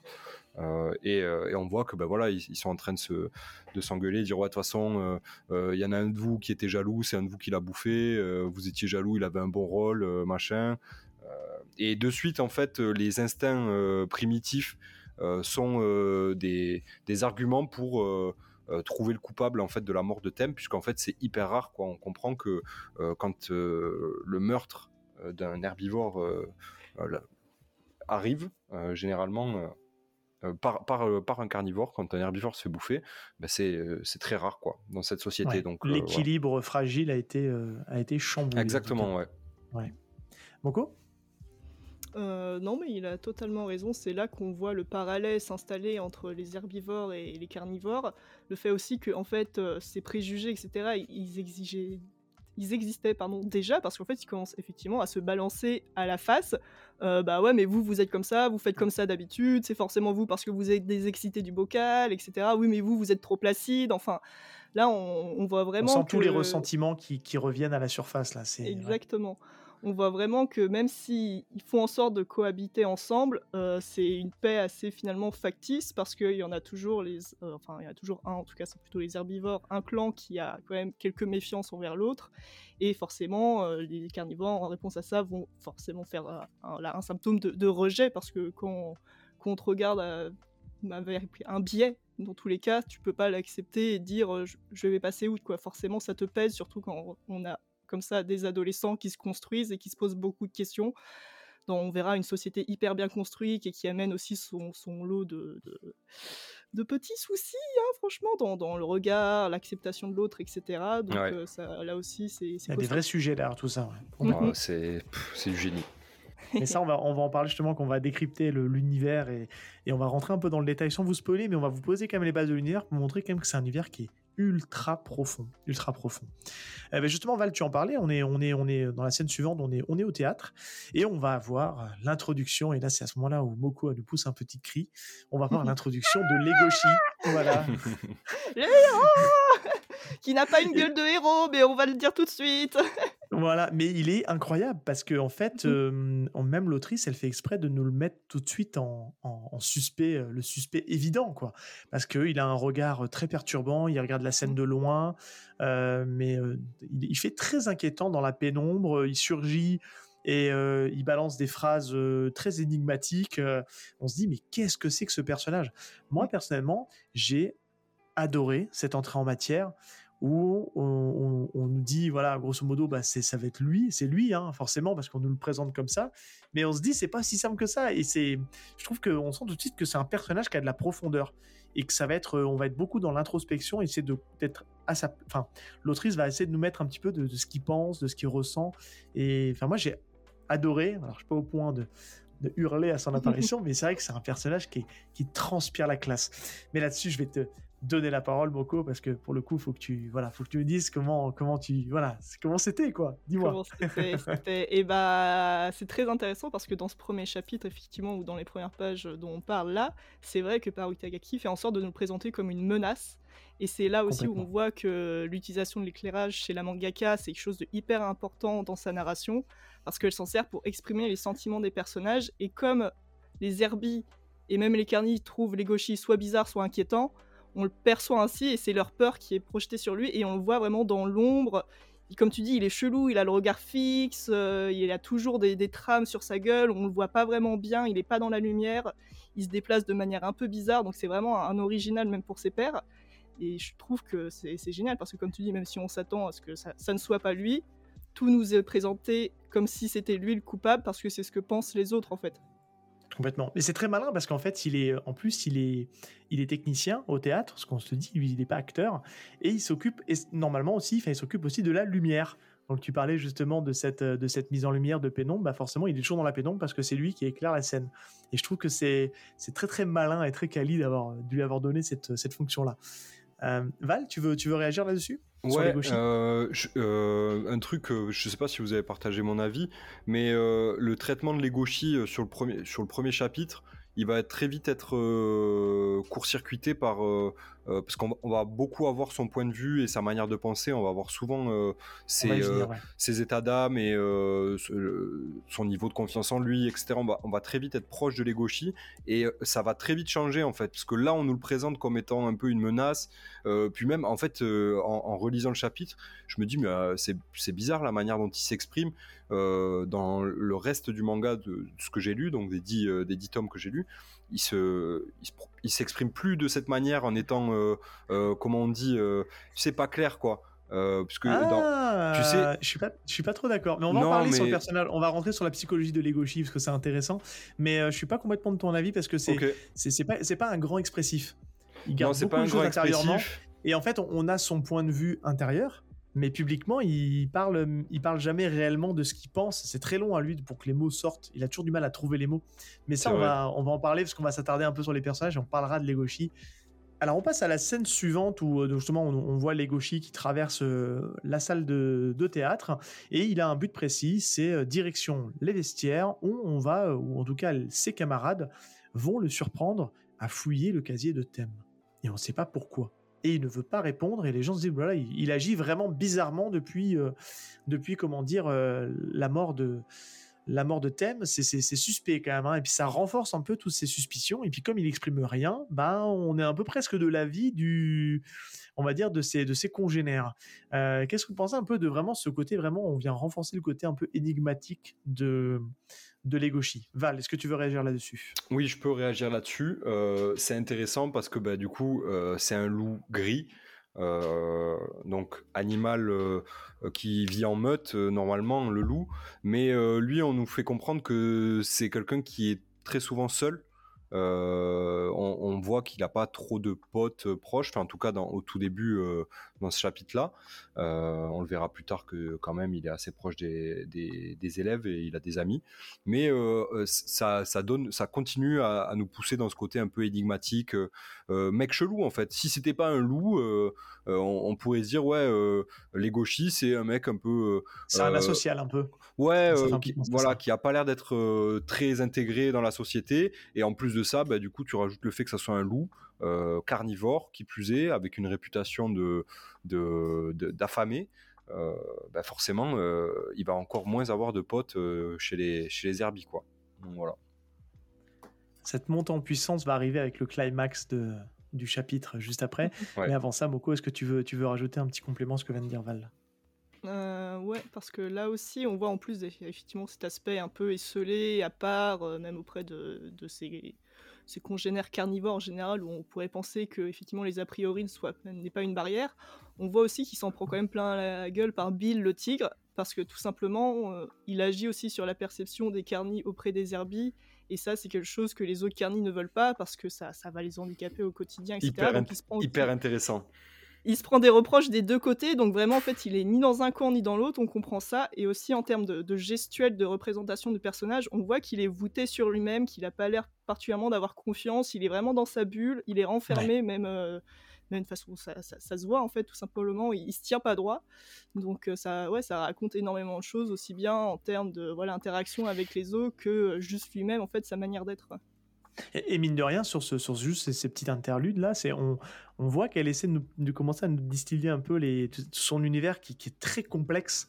On s'en rend pas compte, mais en fait, c'est en, en relisant ce chapitre 1, je me dis en fait, mais elle avait tout posé là en fait déjà. Bah elle avait tout mis là sur cette relation. Euh, c'est pas juste les carnivores avec les herbivores, c'est même entre carnivores, ils ont pas tous la même façon de penser, ils ont pas les mêmes buts. Et euh, c'est là qu'on se dit waouh, c'est sacrément dense en fait, mais on s'en rend pas compte tout de suite. C'est en avançant dans le manga qu'on va se dire ah oui, d'accord, c'était pas là par hasard en fait. Donc euh, c'est réfléchi en tout cas. Euh, on, avance dans la scène et euh, encore une fois, cette mise en scène, elle est extrêmement bien choisie puisqu'on apprend qu'on est un soir de pleine lune. Est-ce qu'il y a un rapport entre les loups et la pleine lune? Euh, Je ne sais pas, hein, n'est-ce pas? Clin d'œil. Euh, je pense que c'est plutôt quelque chose d'assez obvious, on va dire. Et, euh, et, et, on voit, en fait, on, le voit arpenter la nuit. On sait que les loups sont surtout souvent des animaux nocturnes. Et en parallèle de ça, en fait, on suit, on suit Else qui, qui discute avec une de ses copines qui justement bah, parle justement de, de, de cette situation-là, de, de, des actions bizarres de Legoshi, comme quoi elle s'inquiète un peu. Et, en fait, pendant tout ce temps-là, il la suit dans la pénombre, toujours plus inquiétant, toujours plus menaçant. Et c'est vraiment fait comme un. On a l'impression d'être dans un slasher, en fait, euh, où il la suit. Euh, on a l'impression que c'est un peu le boogeyman euh, qui ne lâche pas sa proie. Et, et, tout ça pour, à un moment donné, ben, se retrouver. Ben, on est presque dans la même scène qu'au début, je crois. Hein, il me semble qu'on est dans le même, euh, pratiquement le même lieu où j'ai l'impression qu'on est dans le même lieu que que, là où est mort Thème au début. Ça me donne cette impression-là. En tout cas, je l'ai peut-être mal interprété, mais en tout cas, on est dans une dans une configuration de salle un peu identique. Et là, on sent qu'il est sur le point euh, d'agir Et sauf que, bah, en fait, elle, est, elle, est, elle, tremblote avec, ses, avec sa paire de ciseaux. Et c'est là qu'on apprend la mission secrète de Legoshi, qui était qu'en fait, bah, il voulait remettre à Else la lettre qu'avait écrit euh, Thème avant de mourir, parce qu'il était amoureux de Else, et il s'était euh, juré que s'il lui arrivait quelque chose, bah, il ne laisserait pas euh, ce secret mourir avec lui. Et en fait, il avait que des intentions, pas que très bien intentionnées, même si en apparence, il pouvait être très maladroit. Et là, j'ai trouvé qu'en termes d'écriture, c'était juste incroyable. Franchement, j'ai trouvé que c'était la tension et ça va être un des gros points forts du manga et on va en parler juste après. Mais là-dessus, juste à chaud, Moko, est-ce que tu veux t'exprimer sur cette longue scène que j'ai un peu volontairement raccourcie? Il faut bien vous imaginer que c'est une, une montée en tension qui, qui est juste incroyable. Je te laisse la main. Euh, bah, recommencer, écoute, c'est dur. Euh, mais ce qui est assez marrant aussi, c'est que notamment euh, Paru Itagaki joue sur le fait que jusqu'au bout, jusqu'à la révélation avec la lettre, elle montre Legoshi comme un prédateur, comme le fameux Bookieman que tu citais, parce que même dans, la construction, on la voit marcher seule dans la nuit, elle est vraiment toute petite par rapport à tout ce qui est bâtiment, etc., parce que euh, c'est un mouton laineux, je crois. C'est une chèvre. voilà, une chèvre laineuse, un truc comme ça. Une chèvre, chèvre aussi non, non, c'est pas une alpaga aussi Non, c'est pas une alpaga. C'est ça, chèvre ah, je crois qu'elle était de la même race, tu vois, autant pour moi. Donc, euh, c'est bah, plus ou moins la même espèce, quoi. Ça joue dans la même cour, on va dire, donc euh, tous les deux sont fondants et délicieux, a priori. et donc, euh, ça, joue sur ce côté, effectivement, un peu stalker, qui en rajoute en, termes ah ouais, complètement impression négative qu'on peut veut donner au personnage, même si comme on le disait juste avant, c'est vrai qu'on commence à percevoir quelques indices qui nous font dire que il a pas l'air si méchant. Et jusqu'au moment vraiment presque au moment burlesque où la lettre tombe, on voit tout de suite en fait le regard de Legoshi qui s'adoucit, même en termes de bah, le dessin, en termes de dessin, il est tout de suite plus dans la lumière, il a plus cette impression euh, bah, toujours menaçante, hein, c'est vraiment le mot qui la caractérise pendant quand même l'entièreté de. Et il se revoute parce qu'il était plus voûté à ce moment-là. C'est ça qui est mhm. étonnant, ce qui est bien foutu dans la mise en scène. Donc ouais, ça c'est très très fort et euh, c'est là qu'on voit en fait que c'est juste un gros loulou qui est à côté de ses pompes et tout de suite en fait il peut avoir qu'une bouffée d'affection envers lui parce que tu vois que socialement en fait il est il est zéro quoi. Il, il comprend pas comment les gens le perçoivent, euh, comment il peut faire en sorte de pas mettre mal à l'aise les autres, etc. Il veut juste bien faire, mais c'est juste qu'il ne sait pas. donc là, tout de suite, forcément, tu fais un Oh, bébou, bah non, pas comme ça. Et puis elle, elle, appuie, elle appuie en plus ce, ce, côté-là, je trouve, avec la, la, conclusion du premier chapitre, où on le voit partir seul, la tête en bas, les mains dans les poches, en mode un peu badaud, euh, qui marche. Et puis mhm. on a presque de la pitié pour lui, en fait, mais c'est vraiment bien foutu. Quoi. Val, tu veux rajouter quelque chose? Euh, ouais, euh, les jeux de lumière de, de, de, de l'autrice sont assez forts et euh, genre vraiment accentuent euh, vraiment le, poids si on se met à la place de Else où en fait à un moment donné bah, le gauchi braque le projecteur sur elle elle a toute la face dans, dans l'ombre et, elle se sent comme si elle était déjà attaquée quoi et, ah bah oui c'est pas très, pas très comme si c'était déjà terminé mm-hmm. pour elle et, euh, ouais. grosse tension euh, dans cette scène, tu l'as dit, euh, Seb, j'ai beaucoup, beaucoup aimé. Et en fait, tu, tu, rentres direct dans le truc, tu ressens direct la pression de chaque personnage qui va être après. Tout, tout va être court-circuité par bah, cette lettre qui tombe et, et le Legoshi qui, qui, est juste un, un, teubé quoi. voilà. il, lui a juste fait peur pour rien, la pauvre.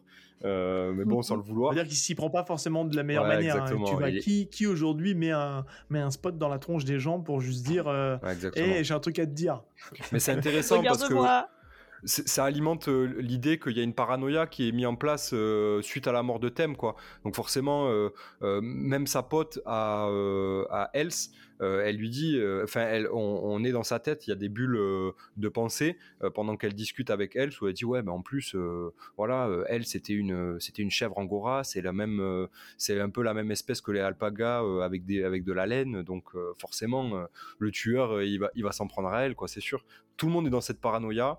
Donc nous, bah, forcément, euh, vu qu'on lit tout, euh, on, y est encore plus dedans. Euh, mais Dieu merci, Legoshi est un, est un bon gars. c'est pas lui. mais maintenant, maintenant qui, qui, est le tueur? C'est une, une, question qui sera élucidée bien plus tard. oui. On, va, on, ne spoilera pas forcément l'identifieur, parce que même moi, je ne suis pas à jour. Je prends le temps de lire le manga, je le savoure. Euh, si vous le voulez bien, on perd pas de temps, on passe tout de suite, on va débriefer un petit peu ensemble sur euh, le dessin de l'autrice. Euh, alors, je vais vous faire une petite confidence quand même, c'est là où je vais, je vais, je vais reconnaître deux, trois trucs. quand Val m'a proposé le titre il y a déjà presque un an, il m'a dit Ah, faut que tu essaies Beastar et compagnie, tu verras, c'est trop bien et tout. Et eh ben, j'ai commencé à lire le manga et le dessin m'a laissé dehors, clairement. Au début, en fait, quand il m'a pitché un peu l'œuvre, il m'a dit tu verras, c'est un, un, univers anthropomorphe avec des, en fait, c'est pas des humains, c'est des animaux, mais ils se tiennent comme des humains. Bah, le premier truc à laquelle ça m'a fait penser, et on, va en parler juste après aussi, c'est que ça me fait penser un peu à Black Sad, l'univers de Guarnido, euh, qui justement lui, bah, un peu ce même délire là aussi, de, de dessiner euh, des animaux anthropomorphes. Euh, et moi j'ai été subjugué par le dessin de Guarnido et parce que bah, c'est un ancien de chez Disney donc il dessine il a une manière de dessiner les, animaux euh, d'une manière euh, c'est parfait quoi. Je vois pas qui peut faire mieux que lui aujourd'hui. Et c'est vrai que je suis parti de ce point de vue là alors oui mais c'est différent. Tu vois je vais y venir. Et, euh, et quand je suis arrivé sur là je dis ah ok. Et j'ai vraiment pas réussi à rentrer dedans parce que je trouve et c'est le seul petit bémol que je trouve au manga je trouve que c'est pas un manga qui est facile comme première porte d'entrée quand tu veux rentrer dans un, dans un seinen, parce que c'est un dessin qui demande un peu de maturation, qui demande un peu de, vécu dans le manga. Et je m'y suis mis beaucoup plus tard, je, je m'y suis remis que récemment, en fait, à la relecture. Et c'est là que j'ai dit, ah non, en fait, non, il est juste incroyable le dessin quoi. Il est il est un peu hésitant au début parce que c'est son c'est son premier chapitre tout ça, mais plus on avance dans le manga, plus on se rend compte que bah elle est, sacrément douée pour pour dessiner, elle a son style à elle, faut que j'arrête de vouloir la comparer à Guarnido qui, fait un peu le même genre mais mais, euh, mais dans la BD. Euh, et, en fait, non, le dessin est juste, euh, juste fou. Je trouve qu'elle elle arrive à jouer avec les, crayonnés, avec le fait de déformer ses personnages pour donner un peu un côté comique.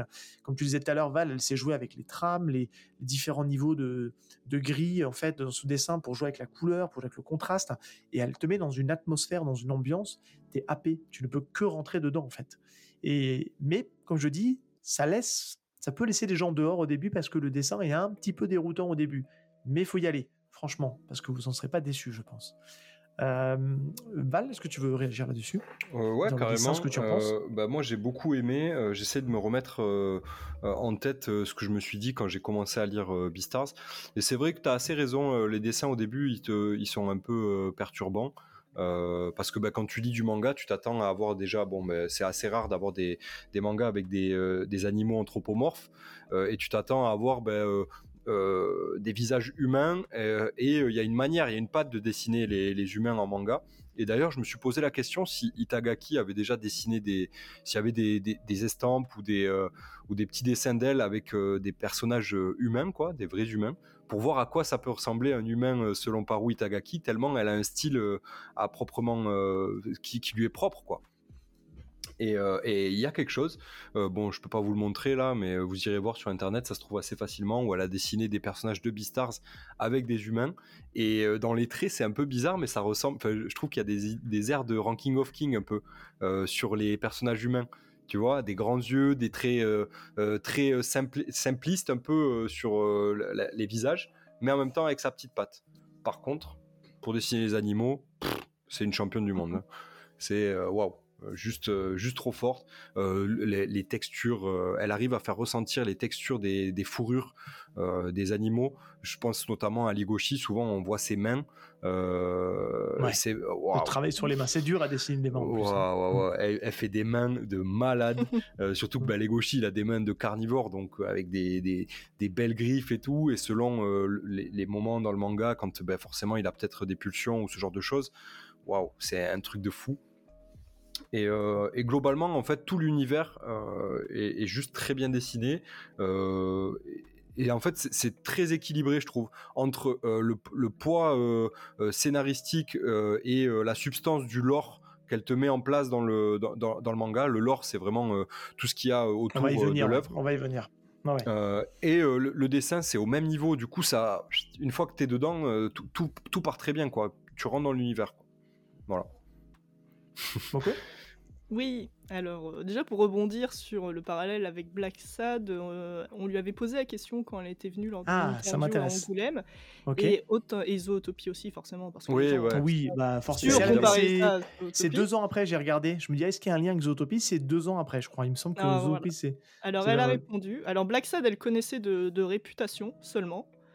Ah, et, ensuite aussi, euh, pour euh, le parallèle avec Warnido, euh, faut dire en même temps qu'un al- un album de Black Sad, ça peut mettre 6 ans, et puis il est aidé par Canales au scénario, donc c'est vrai qu'en termes de, de dessin, c'est difficilement comparable avec un, un manga dont un chapitre sort toutes les semaines, et puis Guarnido, il a peut-être quoi, 60 ans maintenant, donc en année de carrière, euh, peut-être que Paruki Dagaki, dans 50 ans, elle va nous ralasser, hein, elle va nous faire Ouais, des trucs d'être en tableau, comme mon, mon tableau Black Sad. qui. C'est vrai. Ah oui, bah, les auditeurs ne voient pas, mais tu, tu as, Mhm. c'est d'ailleurs le deuxième tome, si je dis pas de bêtises, non? C'est pas ça? Je saurais plus te dire, peut-être le premier ou le deuxième. le premier, non? Ouais. J'ai l'impression Ok. que à cause Peut-être du premier, ouais. Bon, Mais c'est Ouais. incroyable, Black Sad. Lisez Black Sad. Oui, hein, trop bien le Black. Sad aussi. Lisez ferme la également parenthèse. Black Sad. Voilà, ça. Ça n'a rien à voir en termes d'ambiance Ah de narration, mais ça c'est juste que c'est c'est deux récits anthropomorphiques qui déchirent sa race, donc voilà, euh, laissez-vous tenter. Et ensuite, du coup, j'ai fait un aparté, je me suis perdue. C'était quoi la Tu, question? tu parlais justement du, du, du fait que tu vous, avez posé la question je me pour donc Black Oui, Sad donc Black et, Sad et et, donc, Zootopie. Voilà, donc elle connaissait Black Sad et en fait Zootopia, on n'avait jamais entendu parler jusqu'à l'annonce du film et c'était au moment où justement elle présentait, le- enfin Ah le projet avait été validé c'est euh, par incroyable. Ashton. Parce que c'est un peu le même bail en fait. Hein. Ah oui, c'est vrai qu'en en termes de, de parallèle, c'est c'est- c'est- c'est deux univers qui sont le miroir de notre société avec des animaux anthropomorphiques. Donc c'est vrai que Puis c'est Forcément, la le personnage elle principal, c'est un lapin euh, dans Zootopie, enfin c'est une lapine. euh, Et puis c'est un carnivore. renard. Ouais, c'est un renard. Ouais, c'est un Mhm. renard, mais ça pourrait ouais, il y a un peu le, le même duo effectivement, mais euh, non non, elle hâtée. Mais les gars, moi je l'ai jamais vu avant de le sortir en fait, donc euh, laissez-moi tranquille. Bon, elle a pas dit ça comme ça, euh, Japon oblige, mais je pense que ça peut-être a dû la saouler.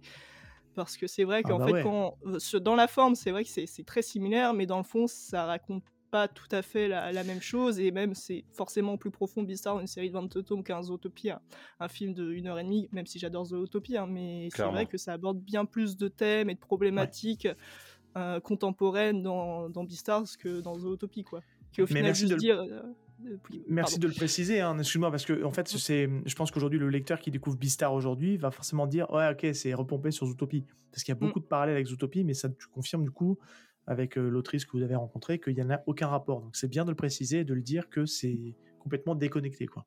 Non, non, vous pouvez kiffer les deux, ça va vous apporter plein de choses différentes, euh, donc euh, allez-y. Et donc, euh, sur le dessin, du coup, est-ce que tu peux nous dire des, choses sur. euh, Parce que déjà, t'aimes le dessin. Euh, Je, je pense que oui, je bah. Moi, je, oui, forcément, j'ai- j'aime beaucoup le dessin qui est surpris. De toute façon, j'aime tout dans cette œuvre, je- c'est terrible, je suis une fangirl, comme on disait.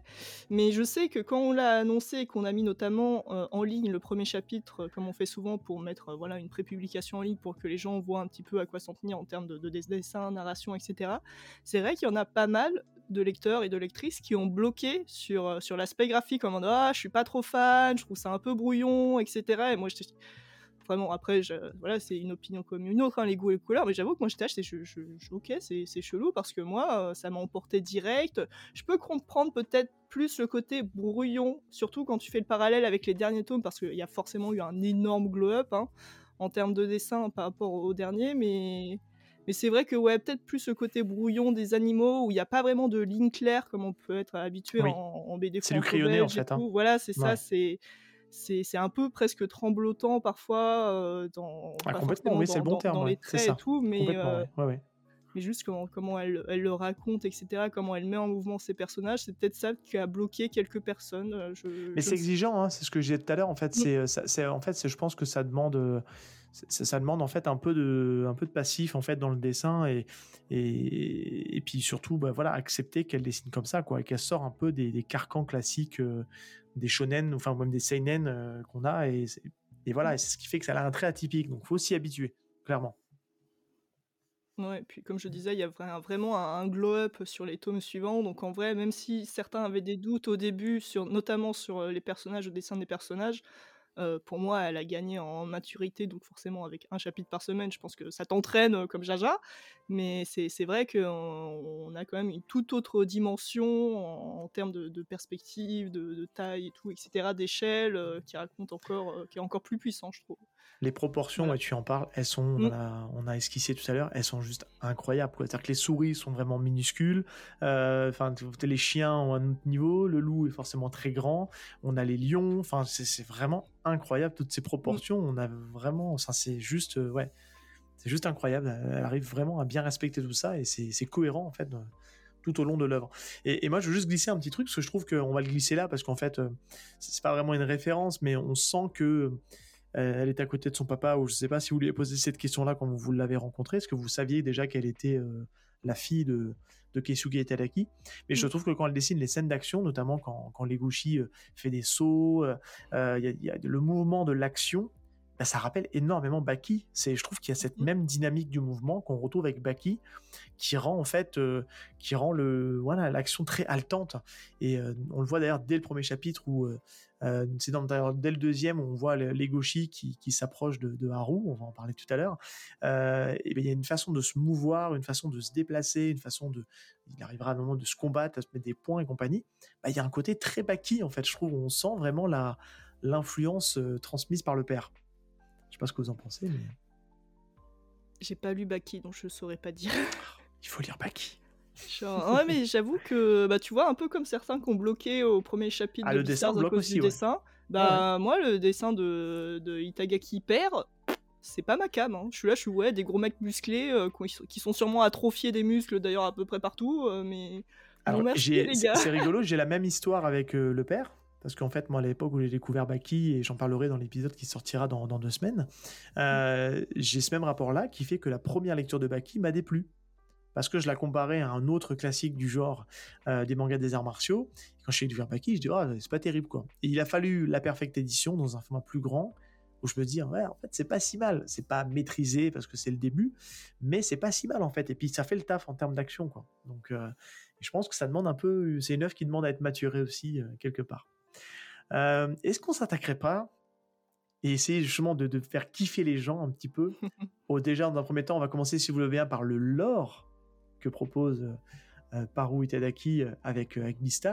Et puis après, on va essayer un petit peu de. Parce que là, on n'a pas vu tous les personnages, mais on va essayer un petit peu de, de- de teaser les gens en, en aller, on va en noter, on va en parler de 3-4. Je pense que ça peut être pas mal sur les, sur les plus emblématiques qui vont vous dire. euh, pourquoi il faut, il faut lire Best Beastar, c'est aussi grâce à ces personnages qui sont, qui sont vraiment en couleur.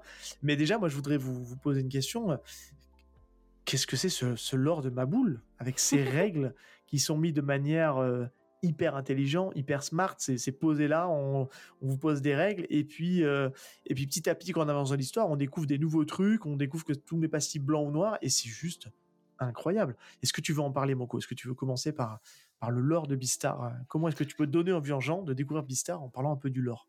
Ah là là, il y a, y, a tellement à- il y a tellement à dire, justement, et en même temps, il faut aussi laisser euh, Oui, le la plaisir aux lecteurs ou lectrices de, voilà, de découvrir, mais c'est vrai que c'est une vraie transposition, même si apparemment c'était pas son but premier de vraiment parler de, de notre société à travers Beastars. Mais en fait, comme elle raconte ce qu'elle vit un peu au quotidien déjà, ce que- comme elle raconte notre monde, son vécu, etc., effectivement, elle intègre énormément de, de- de choses très récentes qui sont notre quotidien. Typiquement, on va avoir un chapitre entier sur Instagram, en fait, la perception. Le fait Ouais, que vrai. dans le monde entre Carny et Herbie, et ben en fait, euh, si euh, on se montre entre Carny et Herbie sur une photo, tu vas avoir plus de likes parce que ça, ça montre le côté positive vibe d'Insta, en Ouais, mode euh, elle- il est voilà, ce chapitre. montrer ouais. que la face positive, jolie, en disant hey, regardez, on est tous trop copains et tout, alors que derrière tu ne parles même pas, tu vois. Et, et ça va être toute la réflexion derrière, c'est vraiment jamais en surface Beastars, c'est ça qui est très très fort. Ouais. Alors que la meuf sort un chapitre par semaine, mais en fait tout est réfléchi. À croire Ouais. qu'elle a passé les 15 premières années de sa vie aussi à regarder des documentaires animaliers, parce que vraiment, comme on disait, le moindre détail sur les aïe. animaux et tout, Oui. sur euh, je sais pas leur, leur mode, enfin leurs habitudes alimentaires, leur mode de vie euh, nocturne, diurne, etc. C'est vraiment elle- tout est pris en compte et ça, ça fait vraiment des, des espèces hyper différentes avec du coup leurs leurs problèmes de, de communication qui s'entrechoquent à chaque fois, leur, leur incompréhension par rapport à certaines réactions, à leur manière de faire, etc. Et, et c'est hyper fascinant parce que Ah je- oui, c'est pousser la psychologie des animaux à son paroxysme ouais, euh, pour le transposer dans ce monde-là. Mais je, je reviens juste sur un point parce que je rebondis sur ce que tu dis. Euh, je trouve que le côté alimentaire, c'est ma boule ce qu'ils ont posé là. Parce qu'en fait, il faut se le dire, il y a une règle en fait dans, ce, dans l'univers de Beastar, une règle, donc une toute règle peut être mmh. contesté. Hein, on peut, on peut aller, on peut aussi même frauder. Mais ça, voilà, on, on va pas vous en dire plus. Mais la règle de base, c'est qu'aujourd'hui, un carnivore ne doit pas manger d'herbivore. Enfin, c'est assimilé à du cannibalisme. Tout simplement. voilà, il ne doit pas manger de viande. Donc en fait, elle a poussé le délire en faisant un régime particulier à base d'œufs parce qu'il leur faut des protéines. Mais mm. c'est juste. Euh, elle s'est dit comment est-ce qu'on va faire en sorte que ben, ça arrive à cohabiter ben, en faisant en sorte que leur régime alimentaire soit, euh, ben, soit bien équilibré pour, pour compenser cet apport en viande. Et on se dit, ben, c'est possible en fait. C'est ça aussi qui est très fort chez, chez la mangaka parce que typiquement, en fait, en quelques images, elle nous fait comprendre effectivement plein de choses. parce que typiquement, comme tu disais, l'alimentaire, etc., comme ils sont dans un lycée, il y a une cantine. Et en fait, dans la cantine, tu vois déjà qu'ils sont par groupe. Selon les espèces, généralement, ils ont plutôt tendance à se réunir, à pas se mélanger. Et un peu comme les groupes au lycée. C'est ça, exactement. Et tout simplement, en fait, tu vois le menu de la cantine, en fait, où il y a écrit Herbie et Carny. Et juste ça, juste ce petit détail, ça te permet à projeter une image mentale de toute la société de Beastars. Et c'est comme ça tout le temps. Donc, du coup, forcément, ça donne quelque chose de super dense. Et c'est impressionnant, en fait. Enfin, donnez-lui sa couronne à cette dame. mais c'est pour ça que j'utilise le terme smart. Alors, je suis désolé, c'est un, un, langage de, de marketeux et compagnie. Mais c'est grosso modo, quand on dit quelque chose est smart, c'est euh, c'est d'arriver à, arriver à un objectif de manière euh, rapide, efficace, euh, voilà, et puis que ça soit le, le plus facilement atteignable. Bah, en fait, là, ça résume en, en une seule case. On a compris l'univers du on a compris grosso modo les grandes lignes de l'univers de, de Beastar. Est-ce que tu veux, tu veux compléter, Val, éventuellement sur le, sur le lore de Beastar euh, bon, vous en avez dit euh, déjà beaucoup, je trouve. Euh, si je peux peut-être rajouter un truc, c'est que en fait, elle transpose une société très réaliste dans laquelle elle immisce les instincts de chaque animal et les buts, tu en as parlé, Seb, un peu plus tôt et tout ça. du coup, c'est ultra intéressant parce que bah, toute il y a toute la psychologie qui découle derrière de chaque animal. Leur instinct va prendre le pas à certains moments et, et, parfois la société leur impose de passer outre cet instinct parce que ben voilà, c'est juste pas possible. sinon, c'est l'anarchie et c'est trop smart, euh, ouais, tu l'as dit. Mais moi, c'est pas smart dans le sens euh, marketing, c'est dans le sens euh, English term, quoi. C'est trop, c'est trop intelligent, quoi. Vraiment, la manière dont c'est amené. Voilà. Il y a une politique. Oui, il y a une politique. Commence... On peut parler du directeur d'école. Moi, je commence à, toucher du doigt un peu à la politique dans les chapitres où, où, j'en suis là. mais il y a plein d'autres choses qui vont être mises en place plus tard, j'en suis persuadé. et tu mélanges tout et tu voilà quoi. Et c'est nous quoi en fait, c'est notre monde, mais mmh. euh, avec des animaux. Voilà. Moi j'aimerais bien être. Euh, la plume et écaille. Moi j'aimerais bien être dans ce monde, hein, je vous le cache pas. Hein. Euh, je sais pas quel animal ah. je serais, mais j'aimerais bien y être. Ah, je sais pas, Herbie, ça donne pas envie et Carney non plus en même temps, quelque part. Parce que leur société, elle est totalement dysfonctionnelle. Et c'est aussi ça l'histoire de Legoshi c'est comment vivre avec ses convictions dans un monde où on t'impose énormément de choses juste avec ton apparence, en fait. Et donc, je, sais pas si j'aurais envie d'être dans le monde de Beastars en vrai, hein, parce qu'il y a plein de personnages super cool, super sympas, mais ils vivent pas des bons ah moments. Ah oui, non, mais c'est hein. clair. Hein. Non, mais ça, c'est sûr. Alors, moi, je, je pense pas à tout ça. C'est comme. Euh, j'ai déjà dit, ah ouais, moi, j'aimerais bien vivre dans le monde de Game of Thrones. Non, j'aimerais pas y vivre. Ah oui, bah, d'accord. mais, euh, mais j'adore ah, cet univers, quoi. Ouais, voilà. J'aime souffrir. ok, on respecte. C'est Val, en même temps, ça me surprend pas. Euh, non, mais c'est vrai que c'est. Moi, je trouve que c'est pareil. Hein, je découvre des, je découvre aussi qu'il y a. Je, je, vous en dis pas plus, mais on va découvrir qu'il y a aussi un, une facette un peu plus obscure du monde de Beastar. Euh, mhm. parce que l'univers est pas, même s'il y a un drame, je trouve qu'elle est assez malin, c'est qu'en fait, elle arrive euh, facilement, on retombe vite dans le quotidien, en fait, dans l'écriture. Donc, euh, ça va pas tout de suite direct à la recherche, en fait, du coupable, parce qu'en fait, ils retrouvent dans leur quotidien, et on peut avoir des fois cette facilité scénaristique de se dire, euh, waouh, les super, c'est les lycéens qui vont enquêter sur le meurtre de leur meilleur ami et tout ça, puis on va suivre leurs super aventures. Mais en fait, non, ce qui est super, c'est qu'elle les laisse à leur place, en fait. On est focus sur eux. Euh, et, en fait, on sait qu'il y a certainement une enquête qui se fait en parallèle. Pour l'instant, on n'en sait rien. Enfin, en tout cas, dans le début de l'histoire, c'est en parallèle. Il va falloir un certain nombre de tomes avant qu'on commence à avancer un petit peu dans, le, dans ce fil rouge qui est le meurtre de, de. Mais on les laisse à leur place. Ils sont avec leurs problématiques de lycéens, de relations amoureuses, euh, de connexion avec les autres, euh, la gestion bah, pour les carnivores de leur pulsion. Les herbivores, bah, ils ont aussi des réflexes qui fait que comment ils se comportent vis-à-vis un carnivore quand ils sont mis en situation de danger. Ça, c'est très très malin dans la manière elle le fait. Et, euh, et voilà, mais c'est vrai que voilà, on va pas vous en dire plus en tout cas sur, sur vraiment sur le lore parce qu'on veut vraiment que vous découvriez le, le manga. C'est que 22 tomes, hein, on rappelle. C'est dispo à la fois en, en numérique et en, version en version papier. Euh, mais en tout cas, euh, on vous invite à, vraiment le découvrir. Est-ce qu'on pourrait pas faire un, focus euh, sur les personnages? Et puis on va commencer éventuellement par par Legoshi. Euh, premier personnage du nom. Est-ce que vous voulez rajouter un petit truc en plus sur Legoshi, sur, ses, sur, ses, sur sa facette, sur sa façon de, de cohabiter? Est-ce que tu veux on va, non, on va laisser, on va laisser Moko commencer par, par Legoshi. Ah, ça pourrait durer longtemps, mais je vais faire la version courte. Euh, déjà, anecdote, parce que sinon je pense que je vais oublier de la sortir, mais je trouve ça assez rigolo comme histoire. C'est que déjà, le prénom Legoshi, il est inspiré de Bela Lugosi, qui est l'acteur qui a incarné Dracula dans un des vieux films, Ah, je sais plus ça lequel réel, là. mais voilà, parce que forcément, Paru Tagaki aime le cinéma, notamment le cinéma étranger et européen. Elle a toujours dit que ça l'a beaucoup inspiré, notamment Michel Gondry, hein, Cocorico. Et ensuite, en termes de physique, elle s'est inspirée de l'acteur Mathieu Almaric. De Mathieu Alma- Pour les A- Gauthier. A- Amalric, ouais. Mathieu Alma- Amalric, ouais. ouais. Ok, d'accord. Donc, euh, donc euh, assez cocasse, quoi. Euh, je crois qu'elle l'a vu dans un de ses vieux films. Je connais pas bien sa, sa filmographie au mec, mais ouais, elle l'a vu. Elle fait, il m'a trop marqué et tout. Du coup, j'ai voulu m'inspirer de lui. Donc, donc ça, c'était pour la petite histoire. Et ensuite, les gauchers, mais non, mais c'est un personnage vraiment que, que j'adore parce qu'on va vraiment le voir grandir de, de tome en tome, suivre aussi un peut-être un chemin qui est, qui est propre à lui. Et je pense que c'est comme je disais tout à l'heure, c'est vraiment vivre avec ses convictions. C'est quelque chose qui va vraiment incarner parce que euh, tout ce qui est discrimination, etc., vraiment au sein du monde dans lequel ils vivent, euh, là aussi, ça, ça y va fort, hein, ça mélangé à ces tourments adolescents qui- qu'il a comme tout à chacun. Euh, ça, ça- va faire vraiment un cocktail assez explosif et qui, va aborder euh, beaucoup de choses en termes de, de mal-être euh, qui, qui, voilà, qui peuvent habiter tout à chacun, dans, alors qu'on veut les faire rentrer dans, dans des moules préconçus comme euh, on essaye de nous faire dans, dans la vie de tous les jours. Quoi, hein. Genre, euh, faites tous un 36 et surtout n'ayez pas un poil sur vous. bon, voilà, c'est pas aussi, euh, aussi porté effectivement sur, sur le physique dans Beastars, mais ça aborde tout ce genre de, de problématiques où il faut vraiment. euh, C'est Voilà, abordé, mais de manière un et peu voilà. détournée, quoi. Mm, mm. C'est ça, à travers notamment aussi effectivement les, les spécificités des espèces et euh, la dualité herbivore-carnivore. Et donc euh, c'est quelque chose qui, qui- qui permet de faire miroir euh, tout en, comme tu dis, de faire de manière détournée. Ouais, puis de et désamorcer en fait toute forme de Mhm. polémique en fait, du fait que tu transposes en fait des, des animaux en anthropomorphes, les gens l'interprètent comme ils veulent, et puis elle peut très bien simplement elle répondre, bah non, on suit juste en fait le quotidien de carnivores et d'herbivores dans une société régie par des lois. Si vous voyez un parallèle, bah tant mieux. Moi, en tout cas, moi, je vous présente juste l'histoire d'un loup gris qui est amoureux euh, d'une autre personne. On va y venir rapidement, mais Voilà, voilà ça- ouais, surtout basé sur la coexistence, quoi, la perception de l'autre. euh, Donc, euh, donc c'est effectivement, c'est aussi libre à l'interprétation de chacun, et ça, c'est c'est beau, ça. Euh, par lequel vous voulez commencer après? Parce que on, on a le choix d'aller euh, d'aller directement dans la facilité Ah, et euh, direct.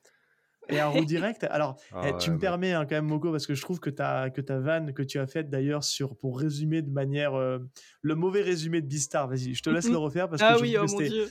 À mourir de rire et je Ah trouvais ouais, ça, il faut le garder. J'ai dit, je vais hésiter à utiliser ça comme si on avait dans le podcast. Il faut savoir que si on avait mis des, des phrases pour illustrer le, le- le manga dont on parlait, je vous dis Mhm. celle-là, elle aurait été parfaite. Mais vas-y, je te laisse en parler. C'est décrit donc, très mal euh, Beastar. très très mal Beastars, vraiment, et je ne cautionne pas ça, mais je l'ai déjà vu passer, c'est Lou vouloir baiser la pine. Voilà. Fin, fin de. Voilà. Et vous oubliez tout le reste, tous les propos, euh, toute, euh, toute l'histoire à tiroir qu'il y a, le propos critique. C'est terminado, c'est Lou vouloir tapiner la pine. Hop là. Allez. Voilà, parce qu'il il faut se le dire, dans Beastar, on a aussi des relations interespèces. Ça Mhm. peut être un peu perturbant, on vous prévient, mais Il y a on des passe relations sexuelles, hein. il y a des scènes. Il y a des euh, relations sexuelles, il y a des scènes un peu hautes des fois aussi hein, pour euh, bon c'est du CNN hein. Euh, Incroyable. c'est pas du hentai hein, mais c'est ça reste euh, voilà. Non, non, même- c'est très, euh, c'est très, euh, Très bien imagé, amené. Ouais, très bien imagé. Voilà. ouais. Et euh, donc du coup on a le personnage de Haru qui est donc un, une lapine, mais une toute petite lapine par rapport à un loup qui est gigantesque. Et il va y avoir une relation un peu euh, détonnante. Hein qui, Mhm. qui va en parler? Tu veux parler d'Haru, euh, Val? Ouais, je suis. Ben, en fait, euh, mais on- moi je vais parler des trois en fait, parce que il y a une histoire. Il y a une histoire qui est folle. euh, c'est, c'est- c'est tu veux, tri- parler, tu veux parler de, Lou- de Louis de aussi, Louis. c'est ça? Louis, voilà, Ouais. évidemment. Le cerf et Haru la lapine. Et en fait, ces trois animaux-là sont un peu les personnages principaux de, de Beastars, de l'œuvre. et ces trois-là sont liés par des relations. C'est un triangle, hein, on peut le dire. Ouais, c'est une, sorte de une sorte de triangle et je trouve ça juste trop, trop, trop stylé parce qu'en fait, tout, tout est exploré dans cette relation, dans ces relations. mais vraiment, je, je, pense qu'il n'y a, a, quasiment pas de zone d'ombre. Euh, la sexualité, euh, comme, comme en, parlait Moko, euh, le vivre ensemble, les codes. ouais, mais attends, c'est pas normal parce que ben, toi t'es une lapine et que t'es un herbivore, déjà de un, puis en plus on n'est pas de la même espèce. donc bon, se, mettre en couple ou avoir des relations, c'est un peu chelou. Il y a un autre truc qui est abordé, c'est le fait qu'au tout début, que Haru c'est euh, réputé pour être une fille facile, euh, qu'elle se tape plein de mecs, euh, alors que c'est une lapine toute mignonne, toute, toute kawaii, toute gentille. donc il y a, y a, plein de petites choses qui sont, qui sont mises en place, qui sont explorées dans ces relations euh, Ça va avec la personnalité des lapins hein, qui, qui, sont répétés. Il y a une expression faire ça comme des lapins. c'est du génie. Pas pour rien. Hein. Mais c'est du génie, tu vois. Euh, vraiment, euh, le, tout euh, est, est, très très fort et on, on, est, très vite, je trouve, mis dans la relation entre les Goshi et Haru. où on, a envie de savoir où ça va aller parce qu'en fait les Goshi on a ses ressentiments Haru on en a un petit peu aussi mais pas autant que ceux de Legoshi puisque c'est vraiment lui qui a un problème en fait, hein, euh, puisque c'est il, a un appétit euh, qu'il ne sait pas euh, définir comme étant un appétit d'estomac ou un appétit autre sexuel. Donc très bien amené d'ailleurs. Ouais. C'est, juste très très fort donc rien, que pour voilà je veux dire là avec tout ce qu'on a dit là pendant cet épisode je vous rajoute ça comment vous pouvez pas lire Beastars? C'est pas possible Qu'est-ce que tu veux rajouter, toi, sur, euh, sur, le, sur Haru, euh, Louis? Alors, il y a un truc en parlant de Louis qui va nous permettre d'introduire un petit peu aussi le, Ça, c'est intéressant la, la, définition, la définition du titre, parce qu'à aucun moment donné, on, l'a, on a expliqué pourquoi le manga s'appelle Beastar. Euh, est-ce, que tu veux, est-ce que tu veux en parler rapidement? Puis comme ça, ça nous permet d'arriver sur le personnage, un petit peu le, le caractère de Louis, assez énigmatique, avec un lourd secret, qu'on apprendra un peu plus tard, mais j'en dis pas plus. C'est juste pour teaser. Vas-y, Moko. Euh, je vais juste finir sur Haru quand même parce qu'effectivement, euh, il y a effectivement l'évocation de la, sexualité dans Beastars, ce qui est assez euh, d'ailleurs surprenant parce qu'en vrai au Japon c'était publié dans bah, le Shonen Magazine, donc c'était un shonen.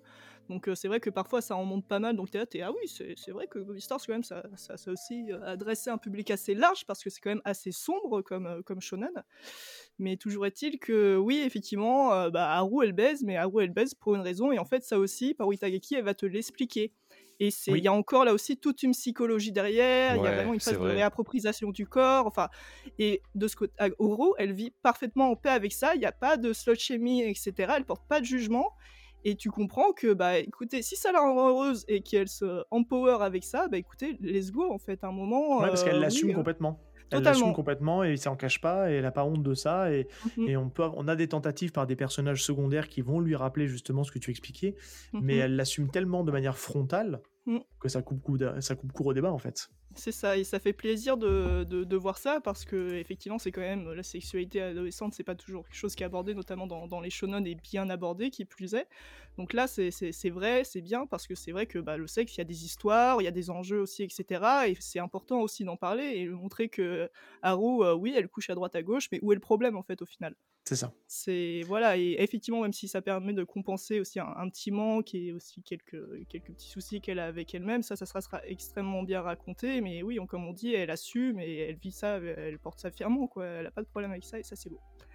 Ce qui, est bien, ce qui est important de, de, préciser quand même, parce qu'on l'a, on l'a pas dit au début, c'est, c'est un choix de Kiyun hein, de l'avoir, euh, de l'avoir classifié en seinen, parce qu'il mm. jugeait que les propos euh, qui, qui, étaient évoqués dedans euh, étaient un peu légers pour du shonen en vrai, moi, avec du recul, je, me dis que c'est pas un mauvais move. Quand on voit un peu mm. la cible que peut être euh, le CNN, un peu comme ils ont fait aussi avec euh, l'attaque des Titans, hein, qui a évolué mm. de, de tranches, euh, voilà, même si au Japon c'est une cible plutôt shonen, là, bon, bah, c'est un choix plutôt bon, je trouve, de la part de, de Kiyun, de l'avoir classé dans une catégorie au-dessus, parce que je suis pas sûr qu'on donne ça à un gamin de 12 ans. Non, bah surtout avec la couverture, quoi. Si les parents ils voient un animal, bon après tu me diras, les parents sont ah, c'est mignon. Au fait, c'est Zootopie. Euh, il a, il a adoré Zootopie. ouais, il y a un lapin qui baise une, il y, a un, y a un loup qui baise une lapine. Ah ouais non. Mm, mm. c'est ouais voilà, surtout euh, les premiers tomes, les deux premiers. Enfin, tu vois déjà pas mal de choses. Donc je sais qu'à Livre Paris, euh, il y avait plusieurs parents qui étaient là, ça a l'air sympa ça pour mon petit 10 ans, j'ai acheté. Non. Ne faites pas ça, madame. Attention. Et donc, euh, ouais, c'est peut-être pas plus mal en termes de, perception du lectorat français, même si les, darons et les darons ne sont pas forcément au courant des, cibles édito japonaises, de peut-être au moins mettre une barrière en plus et de mettre ça en seinen. Parce que c'est vrai que il y, a un gap entre les premiers tomes de Naruto et les tomes de Beastars qui, qui, en montre beaucoup quand même. Euh, que effectivement, là les, où les parents sont ok pour que des ninjas se foutent sur la gueule, ils ont peut-être pas envie de voir une lapine s'envoyer en l'air, quoi. Donc, euh, ouais. Il y a encore, il y a encore un peu de tabou là-dessus. Ouais. Mm, mm. Après, ça peut s'entendre qu'en tout cas que Kyun ait pris des, des gants là-dessus. Euh, est-ce que tu veux du coup euh, continuer et puis nous parler de, de, Louis, ce qui va nous permettre un peu d'expliquer euh, pourquoi, bah, pourquoi Bistar Parce que c'est un peu le personnage qui, en tout cas dans, dans le début du manga, illustre bien ça en tout cas. oui, je, je, peux tout à fait continuer comme ça pendant longtemps, mais Louis, donc, c'est le président du club de théâtre, tout d'abord, dont fait partie les Goshi. Donc c'est vraiment en fait euh, bah, le gars populaire de l'école, clairement. Il est beau, il est gentil, il a des bonnes modes partout, il est issu d'une famille aisée. Enfin vraiment, c'est le cliché comme on, pourrait penser euh, qu'il est. Et là aussi, comme, euh, comme toute la galerie de perso, et en fait, il y a des choses beaucoup plus profondes et de beaucoup plus sombres qui, qui, l'attendent et qui aussi qu'il a déjà vécu et qu'il a déjà dépassé, etc. Et qui aussi porte ce poids en lui.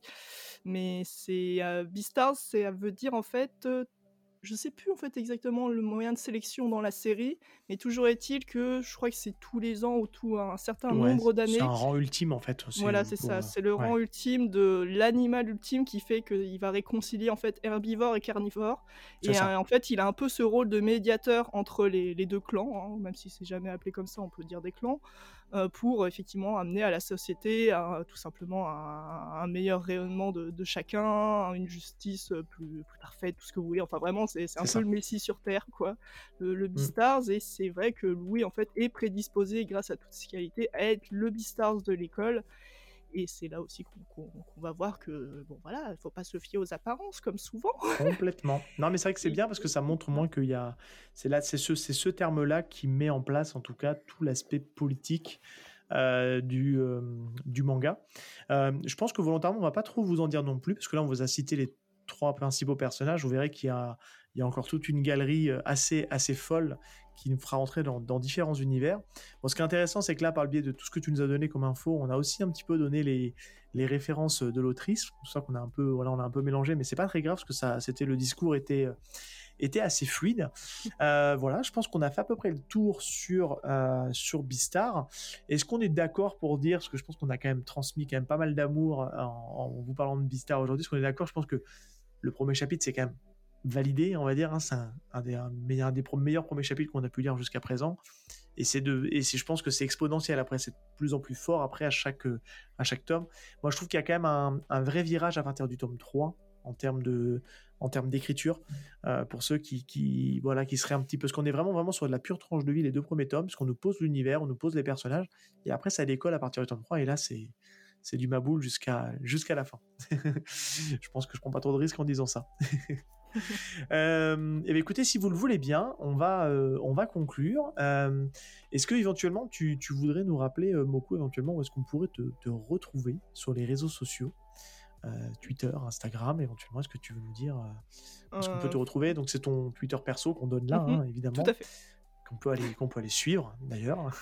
Euh, oui, vous pouvez me suivre sur euh, Twitter, effectivement. Là aussi, je force de ouf sur Beastars, c'est ma, euh, ma marque de fabrique, ma ligne tout ce que vous voulez.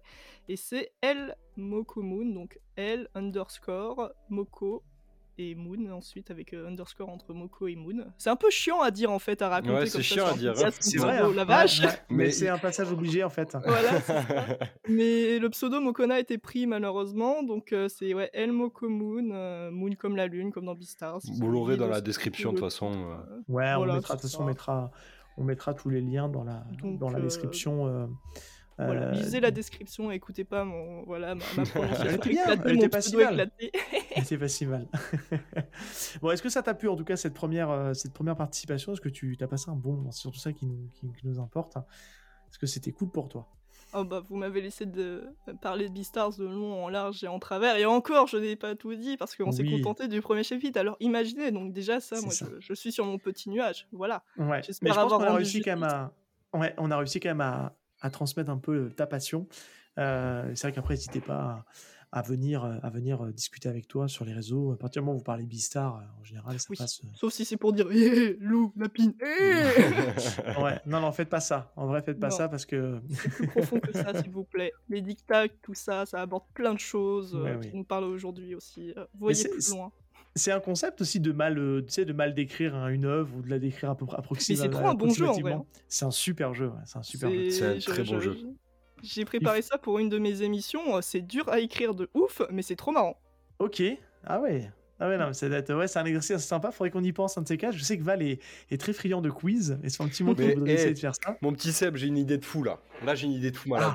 Voilà, Euh, attention, révélation. Mes chers auditeurs, si vous êtes là, déjà, vous êtes des survivants. Euh, vous, vous êtes très chauds et ça fait plaisir si vous nous écoutez jusqu'au bout.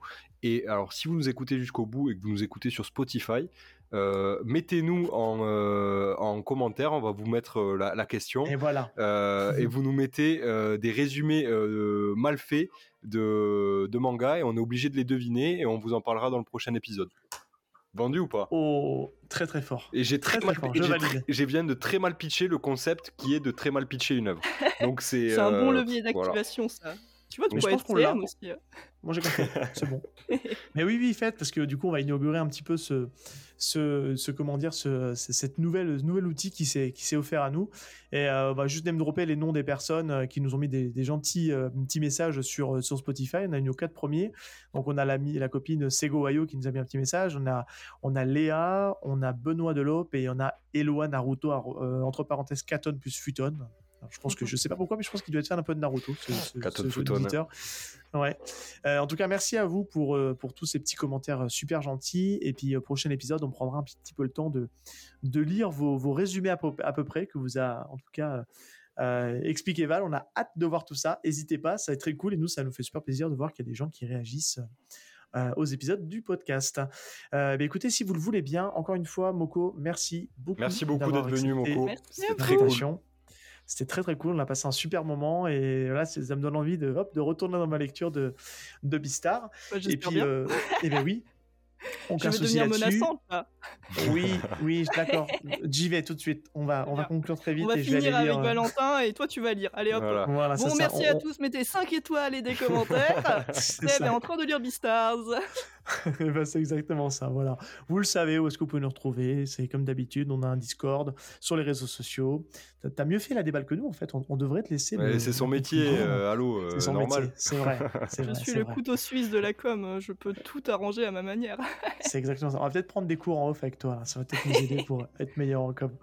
Allez, on vous souhaite en tout cas une très bonne journée, une très bonne soirée. Et puis on vous dit à très très bientôt dans un prochain épisode de Y a-t-il un pilote dans le manga? Ciao tout le monde Ciao, merci. Au revoir